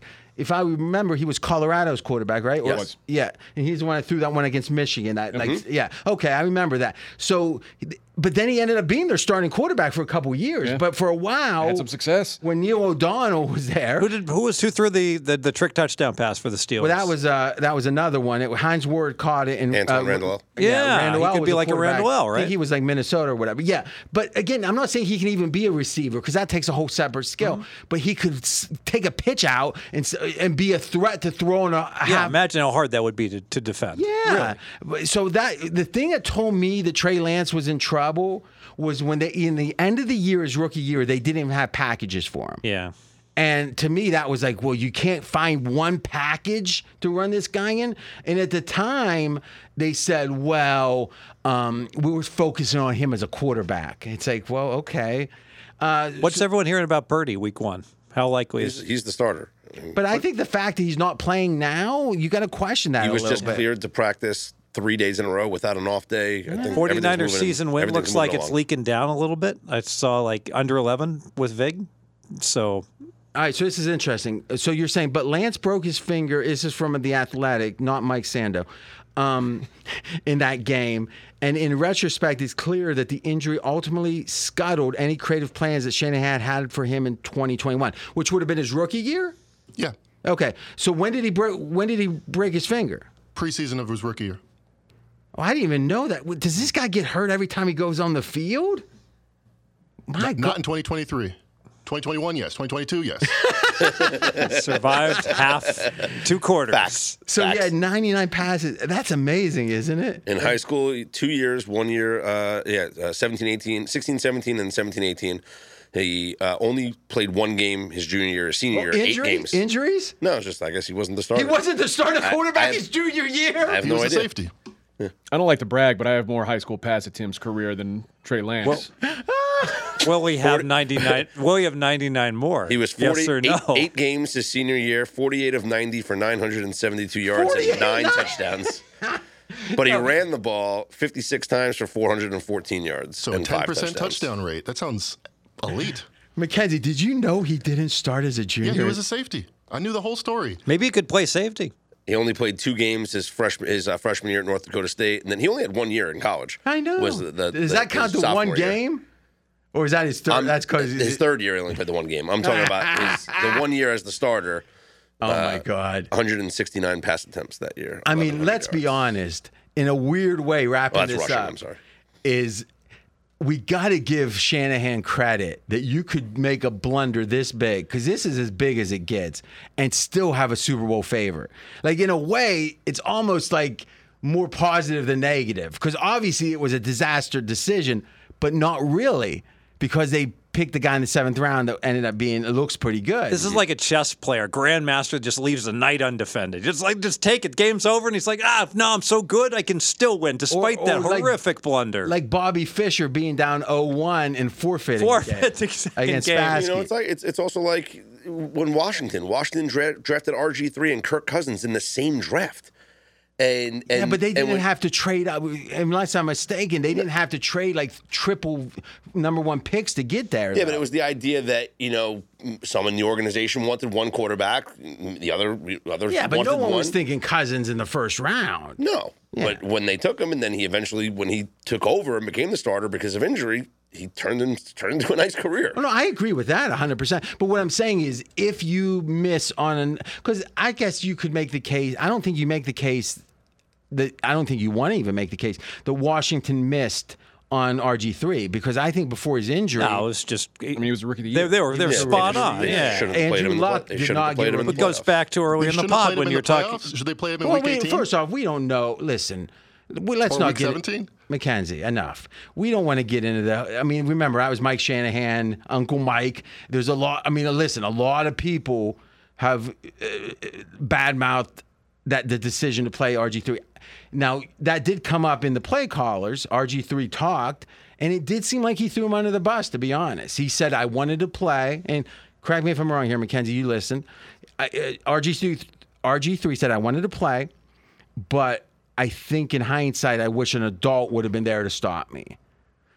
Now, to me, if you're making all that money, you maybe got to make the decision that if the if the medical staff says he's okay to play, he wants to play. It's kind of hard to think the coach is going to It's say no. it's Dr. James Andrews that makes the decision there. Not I think not the coach, right? I mean, Well, let's say this: the medical staff has to say he's okay to play. Then the coach has to think he's okay to play. Yeah. But usually, if the medical staff does, you're not going to have the coach say no. yes. So I, I I think RG three. Listen, he's in the media now. He's at ESPN. You're, I'm sure he's whispering, and whenever it comes up, his side of it, whenever he gets a And chance. Last year with Lamar Jackson, he was an advocate of Lamar not playing in the playoffs, not returning because of what happened to him. Eh, so, but the question is, at the time, should we have held a coach to the, to the level of saying you're not, you want to play? The medical staff say you can, but I'm going to say no. Like, how often does that happen? It doesn't make any sense. It's a complete non-story that's been invented by the media, like Scott Seidenberg over here. Scott Seidenberg's inventing it. He's he's passing on what's already there. Exactly. You're an innovator. I'm listening to the art, the man speak Yeah. himself. I right? mean, and you're listening to the man and repeating him well. Good job. What- By the now, way- well, hold on a second. Was this some radical left thing by saying the man, like somehow? Just uh, repeating his words. His words. all right. So RG three is the uh, Are we I'm saying. finally at I'm the referring point? to RG three. Are we finally at the point? You see why I get so mad at Mackenzie? Are you there yet? No. No. Okay, I'm I'll let not him there. keep. I'll let him keep attacking though. All right. All right. Next week we can tune in for more of that. so Good? we're breaking down all this preseason. One one thing that was interesting is that and then we're, we're hitting the end of the breakdown. the so season the season wins. Mm-hmm. No impact. Nothing's moving. so nothing's moved, Uh, San Fran ticked downward. San Fran's down to like ten point nine. but that probably doesn't have to do with the game, does it? I think it more maybe Purdy, some uncertainty with Purdy, I does feel like there's more uncertainty. coupled with coupled with a really bad performance. Yeah, Yeah, but the Thurston quarterback doesn't matter. the rest of the team played lousy too. All right. So Fez, I was happy you made that nice. That that price seemed fair to me. I appreciate that. Yeah. I mean, I let you make the price. What am I I, supposed I, to do? I'm going to only blame Mackenzie for like clouding my. He's supposed to be the 49er expert and made me made the minus 300. So I was like, I didn't want to. I didn't want to go too far away from that. Fez, I think if you thought it was even, you would have said even. Yeah, Let's not blame Mackenzie. Hey, he's up. I clearly thought the Lance should be favored. I yes. mean, it only exposed I- you to 600 of bats, and Mackenzie got 600 of bats, 300 from each of us. Is that right, Scott? You want me to? You Sam want, Darnold, baby. no, if Sam Darnold somehow wins me 600, that well, I guess the it won't be 600. is It'll be like no 1400. no one has been like like more on the Sam Darnold is not a starting quarterback in the NFL than R.J. Bell. So that just it will be like a famous story. He badmouthed Sam Darnold, but knew where to turn on a dime. I mean, you did say Sam Darnold's an elite starter or elite backup quarterback, He which is all you all you need him to be. That, that's why they're paying him four Yeah. million. All right, so if Mackenzie wins, he will have a chance to celebrate. But I think you're going to have to just win a lot of NBA and celebrate that. Sounds like a plan. All right. So we have, let's think, anything else? Oh, we do got to talk quickly about the other quarterbacks. And let's start in Las Vegas, where there's a backup that looked outstanding. And, and I think, and we'll have uh, Fez and the other guys discuss what happened, but I think this actually should upgrade the Raiders a, a material amount in their season wins. Yeah, and I'm embarrassed to say I was at the game. This is really all RJ, and so I'm watching the Raiders, and I don't even I never heard this guy. I'm like, who is this? He's like, he's he's, he's, he's the backup quarterback, And his name is? Aidan O'Connell. All Yeah, right. He was from Purdue. And is and from apparently He's a left. apparently my college guys say, oh, he's really good at Purdue too. Oh, I don't think so. Yeah, so Now, what I heard was that he would have stretches. He was amazing. Yeah. Yeah. And then there was disaster plays. So I think that's a fair, that's a fair way to put it. so that makes me a little cautious here. Maybe he just didn't get to the disaster play in this one game. But go ahead. so he did not look like a guy on Halloween. um, wearing a quarterback mask, he looked like a very capable quarterback that was um, Fourth round. He looked like a better version of Derek Carr wearing number four. So fourth round. Yeah. Okay. So Raiders just uh, matriculated right down the field, ball control. Matriculated. Matri- oh, what, matriculated? Matriculated? They, they moved the ball down the field, um, ran the ball well, made seemed to make the right reads, um, out patterns, solid hit, hit his guys. All right. So he played exceptionally well for one game. Yeah, Brian Baldinger, uh, NFL Network, uh, Fox does all the former player breakdown and whatnot. He he posted a video on Twitter and said, of all the per- rookie quarterback performances in Week One, Aidan O'Connell looked the best. Well, that's strong. Better than Trey. Lance. Oh, he wasn't a rookie. Okay. I don't remember a bad play. So, did you see it, AJ? I did. Okay, so what, what was your take? I mean, does it does it look like he's doing the same thing and he just didn't get to the bad play, or does I- it seem like the coaches got to him and maybe they're coaching him up? No, I think it's it's a matter of time before he turns back into a pumpkin. So you're not optimistic. I, I, I'm not. I mean, do I, I think he can be better than Brian Hoyer, which was the the alternative? Uh, he's got he's got some good tools. There's he looks a little goofy. there's some th- his mustache. Yeah, There- there's That some guy's wide open. there's some things to like about him, and I, and again, I, I'll take his upside way over Brian Hoyer's. But I, 39 year old. Brian. Yeah, I, I still think he's he's not a guy that I see long term future. All right, so here's my theory. My theory is if this guy becomes, let's say, a slightly better than average backup, that what's the over under for the number of games the backup for the Raiders has to start? Like, I thought about that. I you like you asked, and Fez said two and a half. I think it's probably closer to four, four and a half. I think we're all going to overdo it a little bit, maybe. But I think this, the odds of him not playing at all are it's it's a long shot that that Jimmy G starts every game. Right. So if we called it four games, mm-hmm. and you did the math in pre-production, and Let's- so let's three just- points upgrade. Let's assume that because we thought Hoyer would have been one of the worst backups. We had no idea about this guy. If he ends up being a slightly better than an average backup, that is about three points a game. So four times three, that's twelve points. That's like 0.4 wins right there, and so that puts pushes the Raiders. If they were six point two before this game, we make it six point six with the O'Connell be a upgrade. little, it might be a little high because we don't know yet that he's good. But if we see more preseason he is, I think the odds increase, and, right? Yeah, and we can't downgrade the Raiders for beating No. the Niners thirty-four to seven. The rest of the team looked good too. Yeah, and and the O oh, line, the- the- yeah, The I- rush, the making- pass rush was, you know, just I mean against some backups, but they just absolutely won the line of scrimmage. Does it make you like the Raiders laying three and a half against the Rams Week Two preseason? No, I listen. I here's how I don't bet. The, here's why I have trouble betting the preseason. It's because I don't know how to put a power ranking on these teams. So if I can't give a power rating, I don't know how to even start. Right? Because it's like, well, it's gone up by three points. You know, it got bet up. It's like, okay, but like I don't know. It could like the the Ra- uh, the Ravens game last week started like at what? Plus two and a half. Carolina plus two and a half. No, no, the Ravens. Oh, oh I'm Ravens started minus three. and they got to bet up to seven, right? Uh, six and a half. Okay.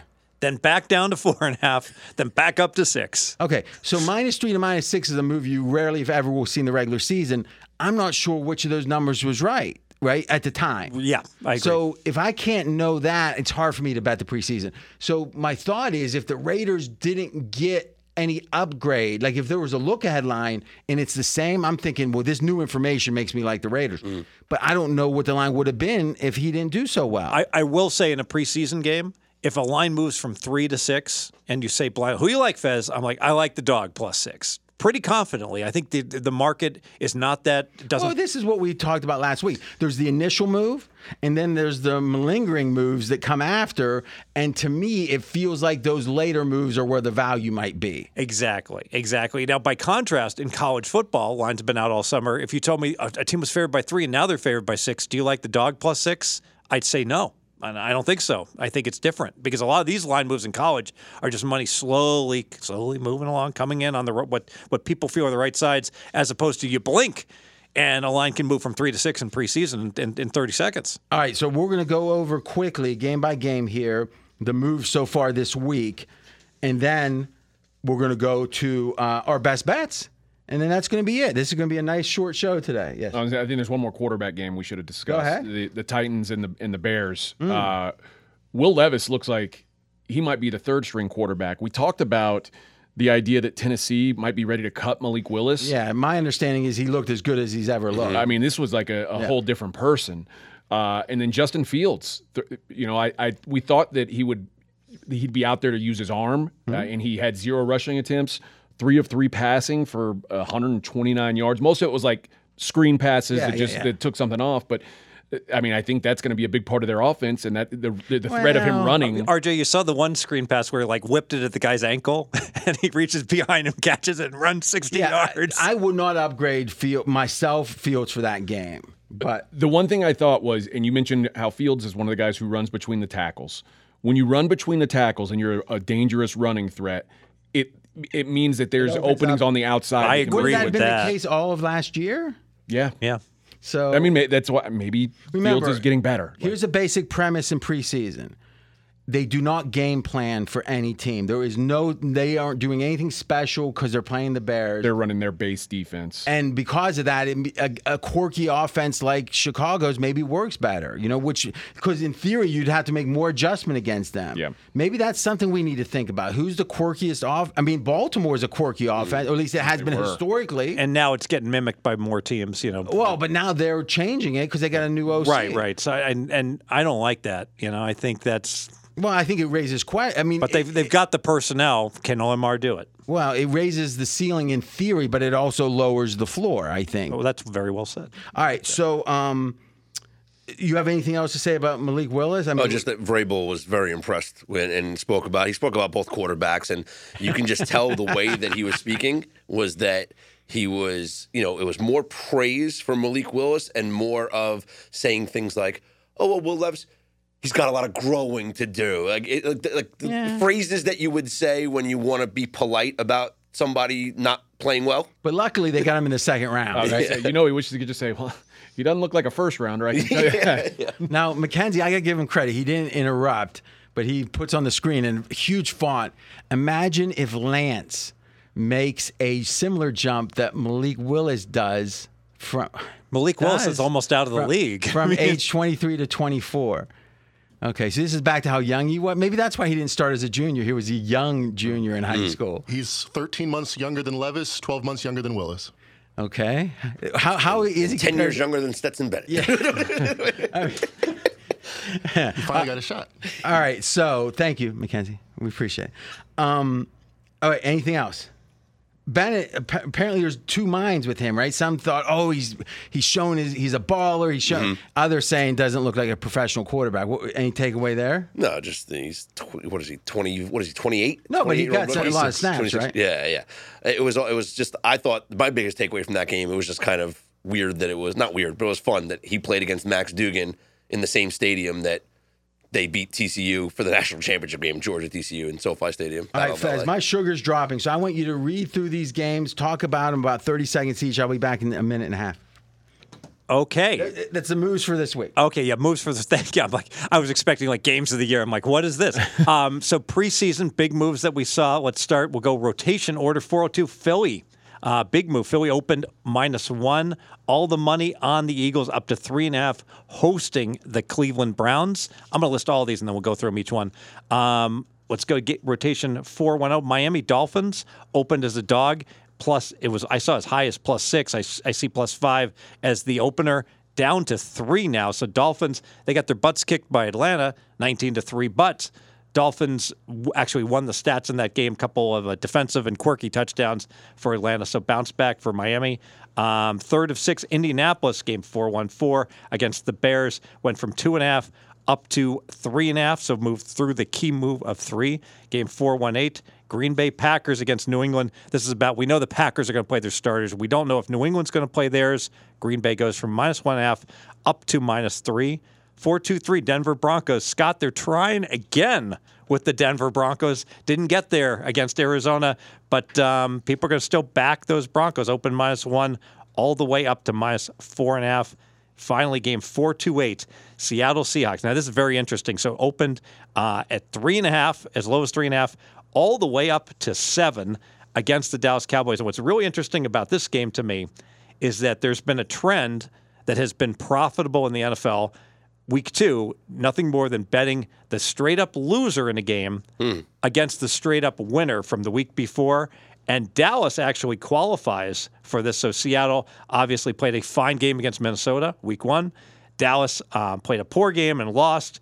And yet, um, so Dallas would qualify, and yet the bettors are like, nope, we think Seattle is going to play starters. We're not so sure about Dallas. To bet this all the way up to seven. Seven's a monster of a number in a preseason line. Uh, I guess let me open four for both of you. Um, of, of those six line moves, which ones look the most attractive to any of you? The Eagles intrigues me because, and I want your thoughts on this as well. So, there's been a lot of stories that came out today about what's going down between the Eagles and the Browns joint practices. The the Browns are not happy. The Eagles are taking shots at Deshaun Watson, uh, and so whatever. There's been some some some heated things going on during joint practices. In Week One of the preseason, there were four games that featured teams that had joint practices. They went three and one to the over. The only game that went under was the Jets and the Panthers. The Jets scored 27 points on the Panthers. But Bengals Packers went over, Lions Giants went over, Raiders 49ers went over. Do you think there's a correlation to practicing against each other during the week and then playing that preseason game? I would have thought the opposite. I would have thought you got all the reps in, the uh, the evaluation of the starters, and it would have been more of a snooze fest, and that there would be more running in the game. But, but not it- but not what but happened. Is it more scoring because it's now the backup defensive players, the third string defensive players, and there's less intensity because all the intensity was during the week when you had the joint practice. so the tackling's not as crisp. and- Exactly. And, the like possibly so, but you know the bottom line is bad offenses fail against bad defenses typically because the quarterback just can't complete the passes. So I, and I think ultimately that you know would be the telling. There wouldn't be any dynamic plays down the field, and your fastest guys on offense aren't playing then. 10, te- 10 games will feature teams that had joint practices this week. All right. So what I think is worth doing is looking back and seeing last year how the joint practices and the result in the games was. Because if there's a trend, I you know that that feels meaningful. Well, to me. just last week, I'm saying just last week, it was Yeah, I uh, heard the- three and one to the over. yeah. So I mean, it won't be so hard to look back last year and dig in and see. I agree. yeah. Um. Hmm. You know something? Put Sleepy on that. That'll be a good one for Sleepy. Cool. just last year, uh, you know, each week who had joint practices and, and played a game after. And uh, there won't be a database of that, but I think that just by the game reports, you know, it's going to be in there. For sure. All right, cool. Yeah, so if there's anything on that, I'll uh, tweet that out. Um, Okay, so Fez, uh, you went over the the. So what would be your one if you had to? If we're fading the moves here, what one game do you like to fade the moves the most? I want to fade the Packers. So the Packers went up from minus one and a half, hosting New England to minus three. So I spoke about. Um, there's a trend. I don't have all the numbers straight. I don't have the No numbers. way. I don't No have way. the numbers. The straight up loser week one of preseason playing a straight up winner. I All thought he was going to say, I don't have the numbers. I don't know how many completions that quarterback had last game. All things being equal, you want to back the straight up loser. No one, these games don't matter, but no coach wants to go winless in preseason either. So this is the time. The 0 1 historically has done well against the 1 0 straight up. So Plus, it gives the coach something to complain about, and it's eh, more intensity that week. exactly. So New England qualifies. Also, I like the fact that, that New England didn't just lose; they lost by double digits. So now an, another reason for the coaching staff to like give a little more um, emphasis to the game. And the Packers won in a blowout win against the Bengals. A little more reason. Hey, let's evaluate talent. We don't have to bust everyone's balls and be so concerned about the scoreboard. And if you look at the coaches, Lafleur has never been a preseason coach. He's four and seven straight up, three six and two against the spread. So there's no history of success for him in the preseason as well. Belichick has won more than half his preseason games. If I had to fade one of these moves, I would be looking towards New England. Oh, I, I kind of like that. But that's not our best bet from you. We'll get that right now. But first, wow. Don't know about the future, that's anybody's guess. Ain't no good reason for getting all depressed. Fire up your pad and pencil, I give you a piece of my mind.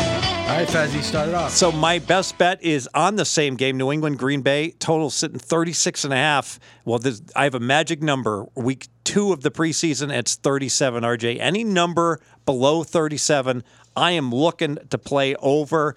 It's just in the new NFL, it's just hard to stay under 37. Teams keep throwing the ball and even if the defense has the advantage, you get turnovers. So let's talk about the history here. If you look at week one of preseason, your magic number is 33. If it's 33 or less, there's been 11 games since COVID, since there's been only three preseason games. There's been 11 times in week one the total was 33 or less. At open, eight overs, three unders. And last week, look at look at these final scores. So three games open below 33 or below. Green Bay, Cincinnati, 55 points. Yeah, so eight, it's over. It's, It's way over, all right, three. Yeah. Now, your number for week two is 37. More starters playing, you know, offensive lines playing more.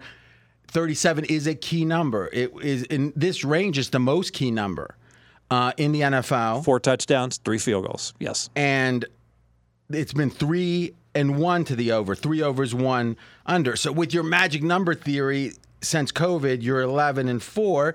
Looks good. This one applies. This one applies. This is the lowest total on the board at a 36 and a half. Also qualifying would be Tampa Bay and the Jets at 37. And what's interesting, there was one total that But opened. just to be clear, let's focus on your best Yep, bet. Yeah, so my best bet is indeed New England Green Bay over 36 and a half. All right, and then there's a couple other games you want to make comment on. Well, yeah, just that Carolina, the Giants opened down as, as low as 36, and the betters, and this game's on Friday, so it's coming up faster. Better said, no way, we like over. Boom, bet it up to 39. All right. Okay, so best bet we got from you. I'm going to do one, but let's go to AJ. And AJ, I think you and Scott and Mackenzie are going to be quickly picking um, some look ahead lines because there's been uh, a, uh, it's made the rounds, some of the updated look aheads, and here we go. What do you got? Yeah, uh, DraftKings has lines for every game throughout the season. I'm going to look at week 12. The Indianapolis Colts are minus one hosting the Tampa Bay Bucks. Uh, this implies that the Bucks are the better team, and I don't think the Bucks are certainly better than anybody. But I, I don't think they're better than the Colts. On top of that, though, the Colts come off a bye in Week 11. Uh, in in week 11, the Tampa Bay Bucks are at San Francisco, which is going to be obviously a tough game, tough travel, and then to go to Indy. This line is just off. This should be probably closer to Indy minus three. So Indy minus one uh, will be my best bet. Week 12, hosting Tampa Bay. What do you think of that, Fast? I like it a lot. I agree. All right. All right, Scott, what do you got? I'm going to go to the Philadelphia Eagles, and I'm going to turn my focus to Week Four, where the Eagles, for some reason, are seven-point favorites over the Washington Commanders. Now, quick question to the gentleman in the room here: Who's a better team, the Minnesota Vikings or the Washington Commanders? Minnesota Vikings. The Eagles are Fez might seven-point disagree, but favorites. I- the Eagles are seven-point favorites at home against the Vikings in Week Two, And two weeks later, they are exactly the same seven point favorites at home against the Washington Commanders. This does not add up to me. The Eagles should be at least nine and a half point favorites in this game. I actually think they're going to close double digits. I, I fully endorse this. Scott has the best bet here. The, the best bet of The best bet of the best bets. All right. Yes. Huh. You haven't even heard mine. It I, I it's hard matter. Beat that, doesn't saying. matter. It's like that's so good Well, why do you think it's just sitting out there then? because they it's hard to get down. The limits are really low on these. What do you mean the limits are low? Uh, oh, this is you whining because you're batting like third quarter derivatives and they don't let you keep batting when you're killing them? Well, no. I mean, it seems like DraftKings is taking a lot of handle, Yes. right? From select people. yeah, so they don't From want non any non pro, they're taking No, they'll no, take no, up no. Whoa, whoa, whoa, whoa. A like I said, I, I want to do a ta- What I told you before, I said, why don't you just bet NFL sides for a while and see how long you can keep betting? You're like, okay, I'll, I'm going to try that in this one account. And then you go, but actually, I bet over on like the points per game across the year. You say, I can't Little resist. obscure. I can't resist getting in on that. Fair one." enough. Yes. I mean, you're just greedy. You kill the goose that laid the golden egg. But apparently, you used to be able to just get enough accounts it didn't matter. well, I get right? some gold that way. Okay, but you don't get as much gold. Yes. But but I, I'm confused. You used to not worry about camouflage, and it all worked out okay. What's different now? Are they just cutting people sooner? exactly right. So it used to be people could last like like a month and then get limited, and now literally five or ten bets. Okay, and, but and someone's what, gone. what I'm so- guessing is they're not doing it based on results. They're doing they're profiling the type of bets you make. exactly. So And they're- why keep making those bets? Because I want to get down. Okay, you're like a child. Like why? why do you keep like uh, you know trying to start the car with the keys, little kid? Because I want to go somewhere. I mean, it's like okay. All right, Mackenzie, what do you got? agree with all of Scott's points. Let's stay in division with the Commanders week 12. They're at Dallas. They're catching six points. I think it should be 10, just like the Eagles. Eagles and Dallas Cowboys, top five teams by every metric. Commanders, the most downgraded team this offseason, bottom five team. Not downgraded at DraftKings. They love the Commanders. On the win total is what I'm talking about. But yeah, it doesn't make any sense, these lines. Do you have any? Uh, is there anyone else you want to bash, or is there anyone else you want to give like credit to? No, they're just dealing an opinion here. They're higher on Washington, Mm-hmm. clearly. maybe for their clientele. That's fine, Yes. right? That's a But- good. You know, that's a really good point. But which seems contrary though, because you would think if you're knocking out all the sharps, you would have inflated favorites. You would. But somehow you got Philadelphia, the you know the Super Bowl participant last year for the NFC, Dallas, you know one of the top three teams in the NFC, and they're laying short numbers. Yeah. Doesn't make a lot of sense. All right.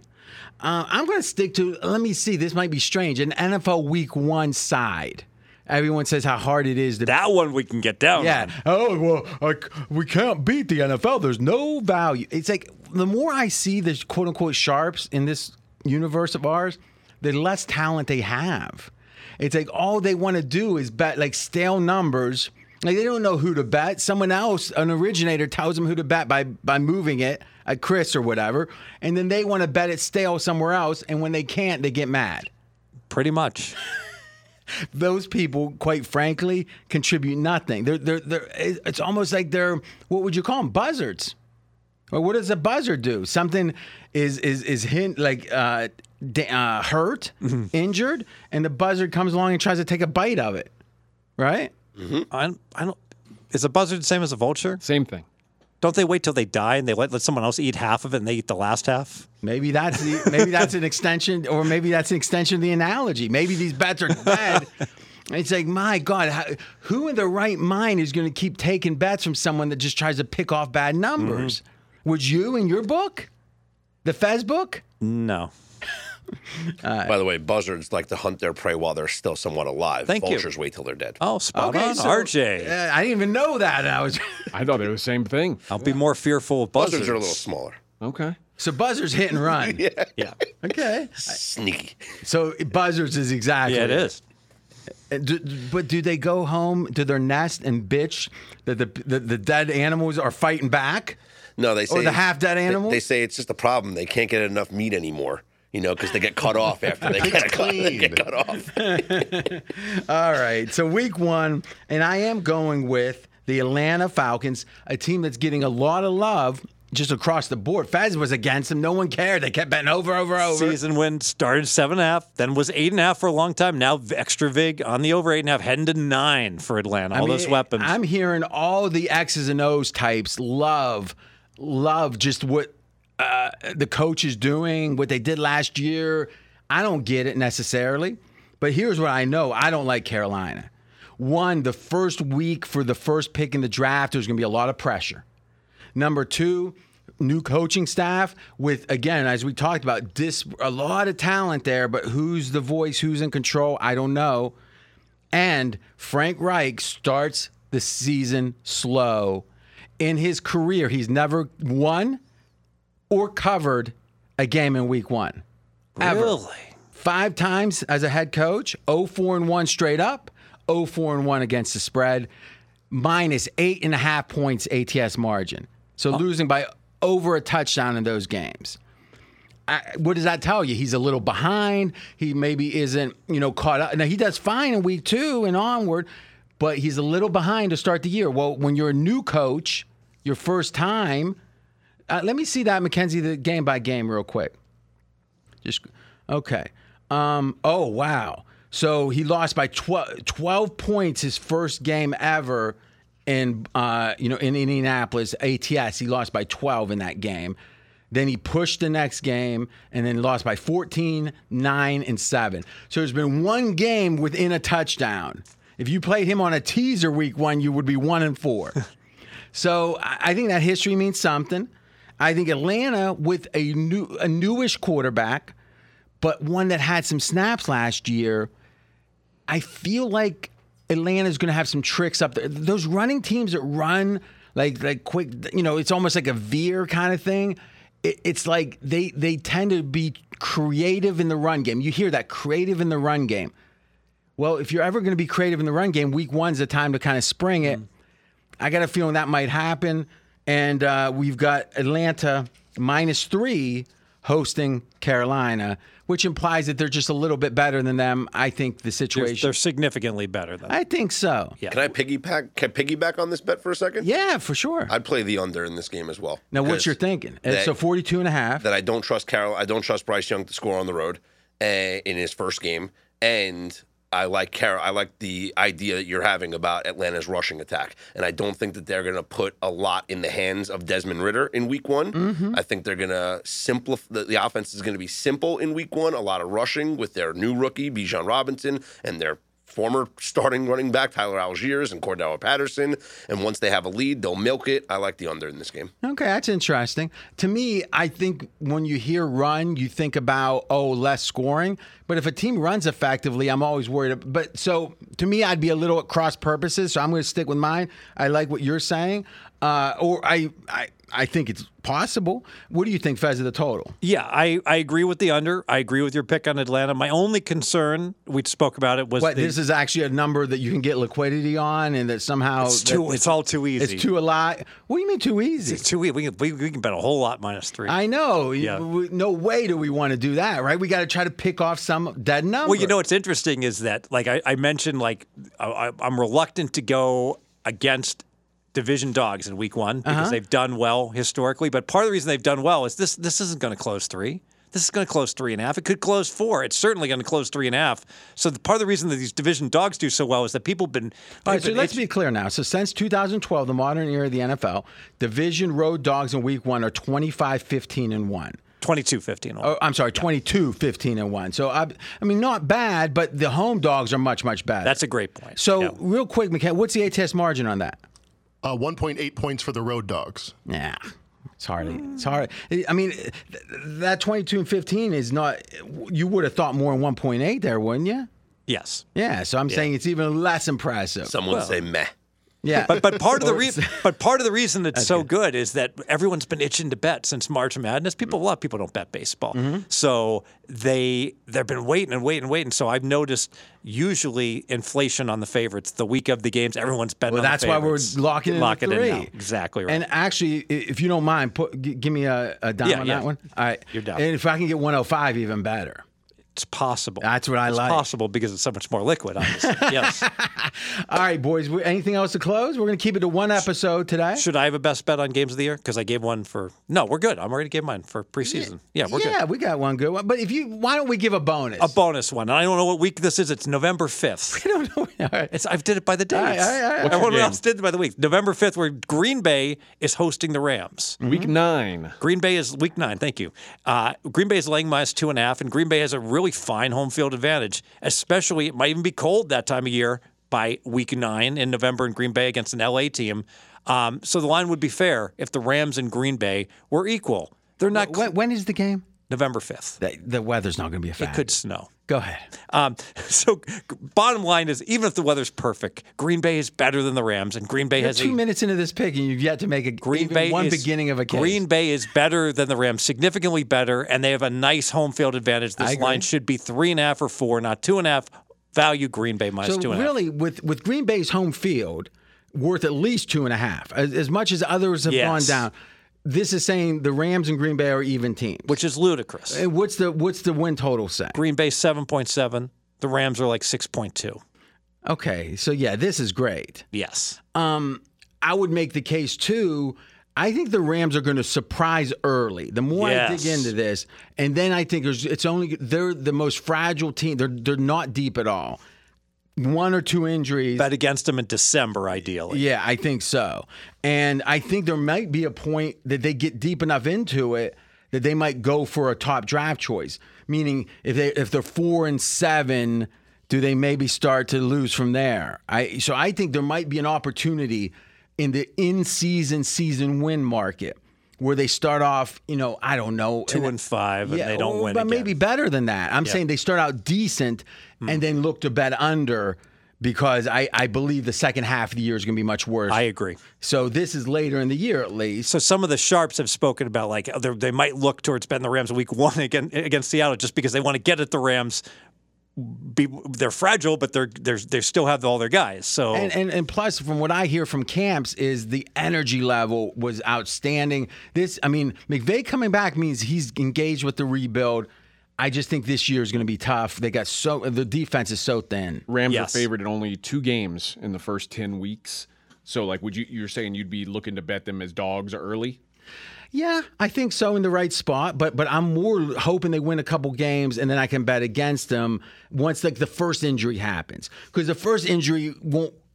If it's not Stafford, it won't move the markets major. But then it's like, okay, the dominoes are starting to fall. Yes. is the theory. You know, one housekeeping item they did not list as I talked about the 0 1 team straight up against the 1 0 teams. this is preseason now. preseason this week, but I didn't list them, so I just wanted to give the eight go teams. ahead, go just so the, those teams are the Bengals, the Dolphins, the Colts, Buccaneers, New England Patriots, Kansas City Chiefs, Rams, and Dallas Cowboys. So, uh, Scott, where could we have gotten that? You think?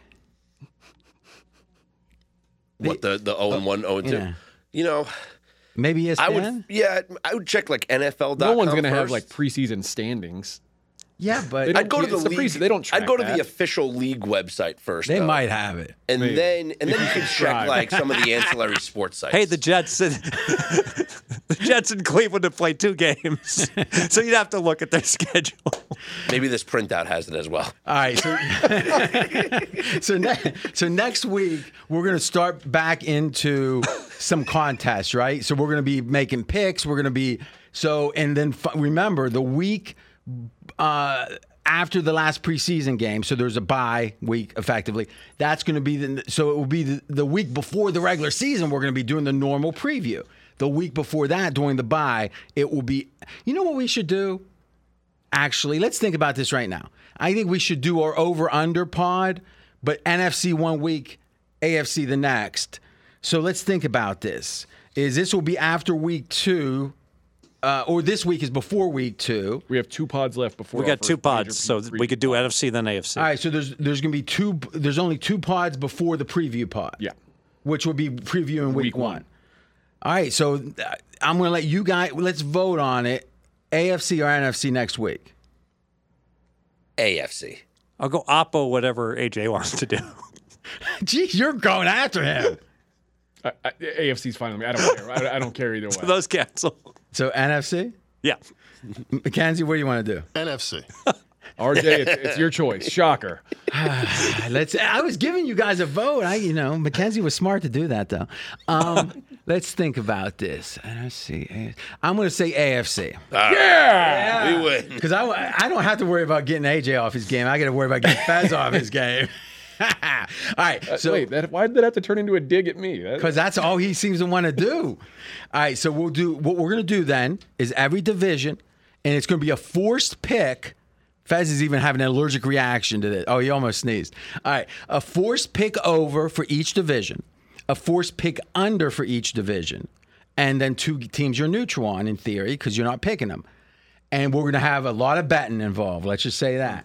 So that should be fun. AFC next week, and then the week after the NFC, and the week after that, previewing week one.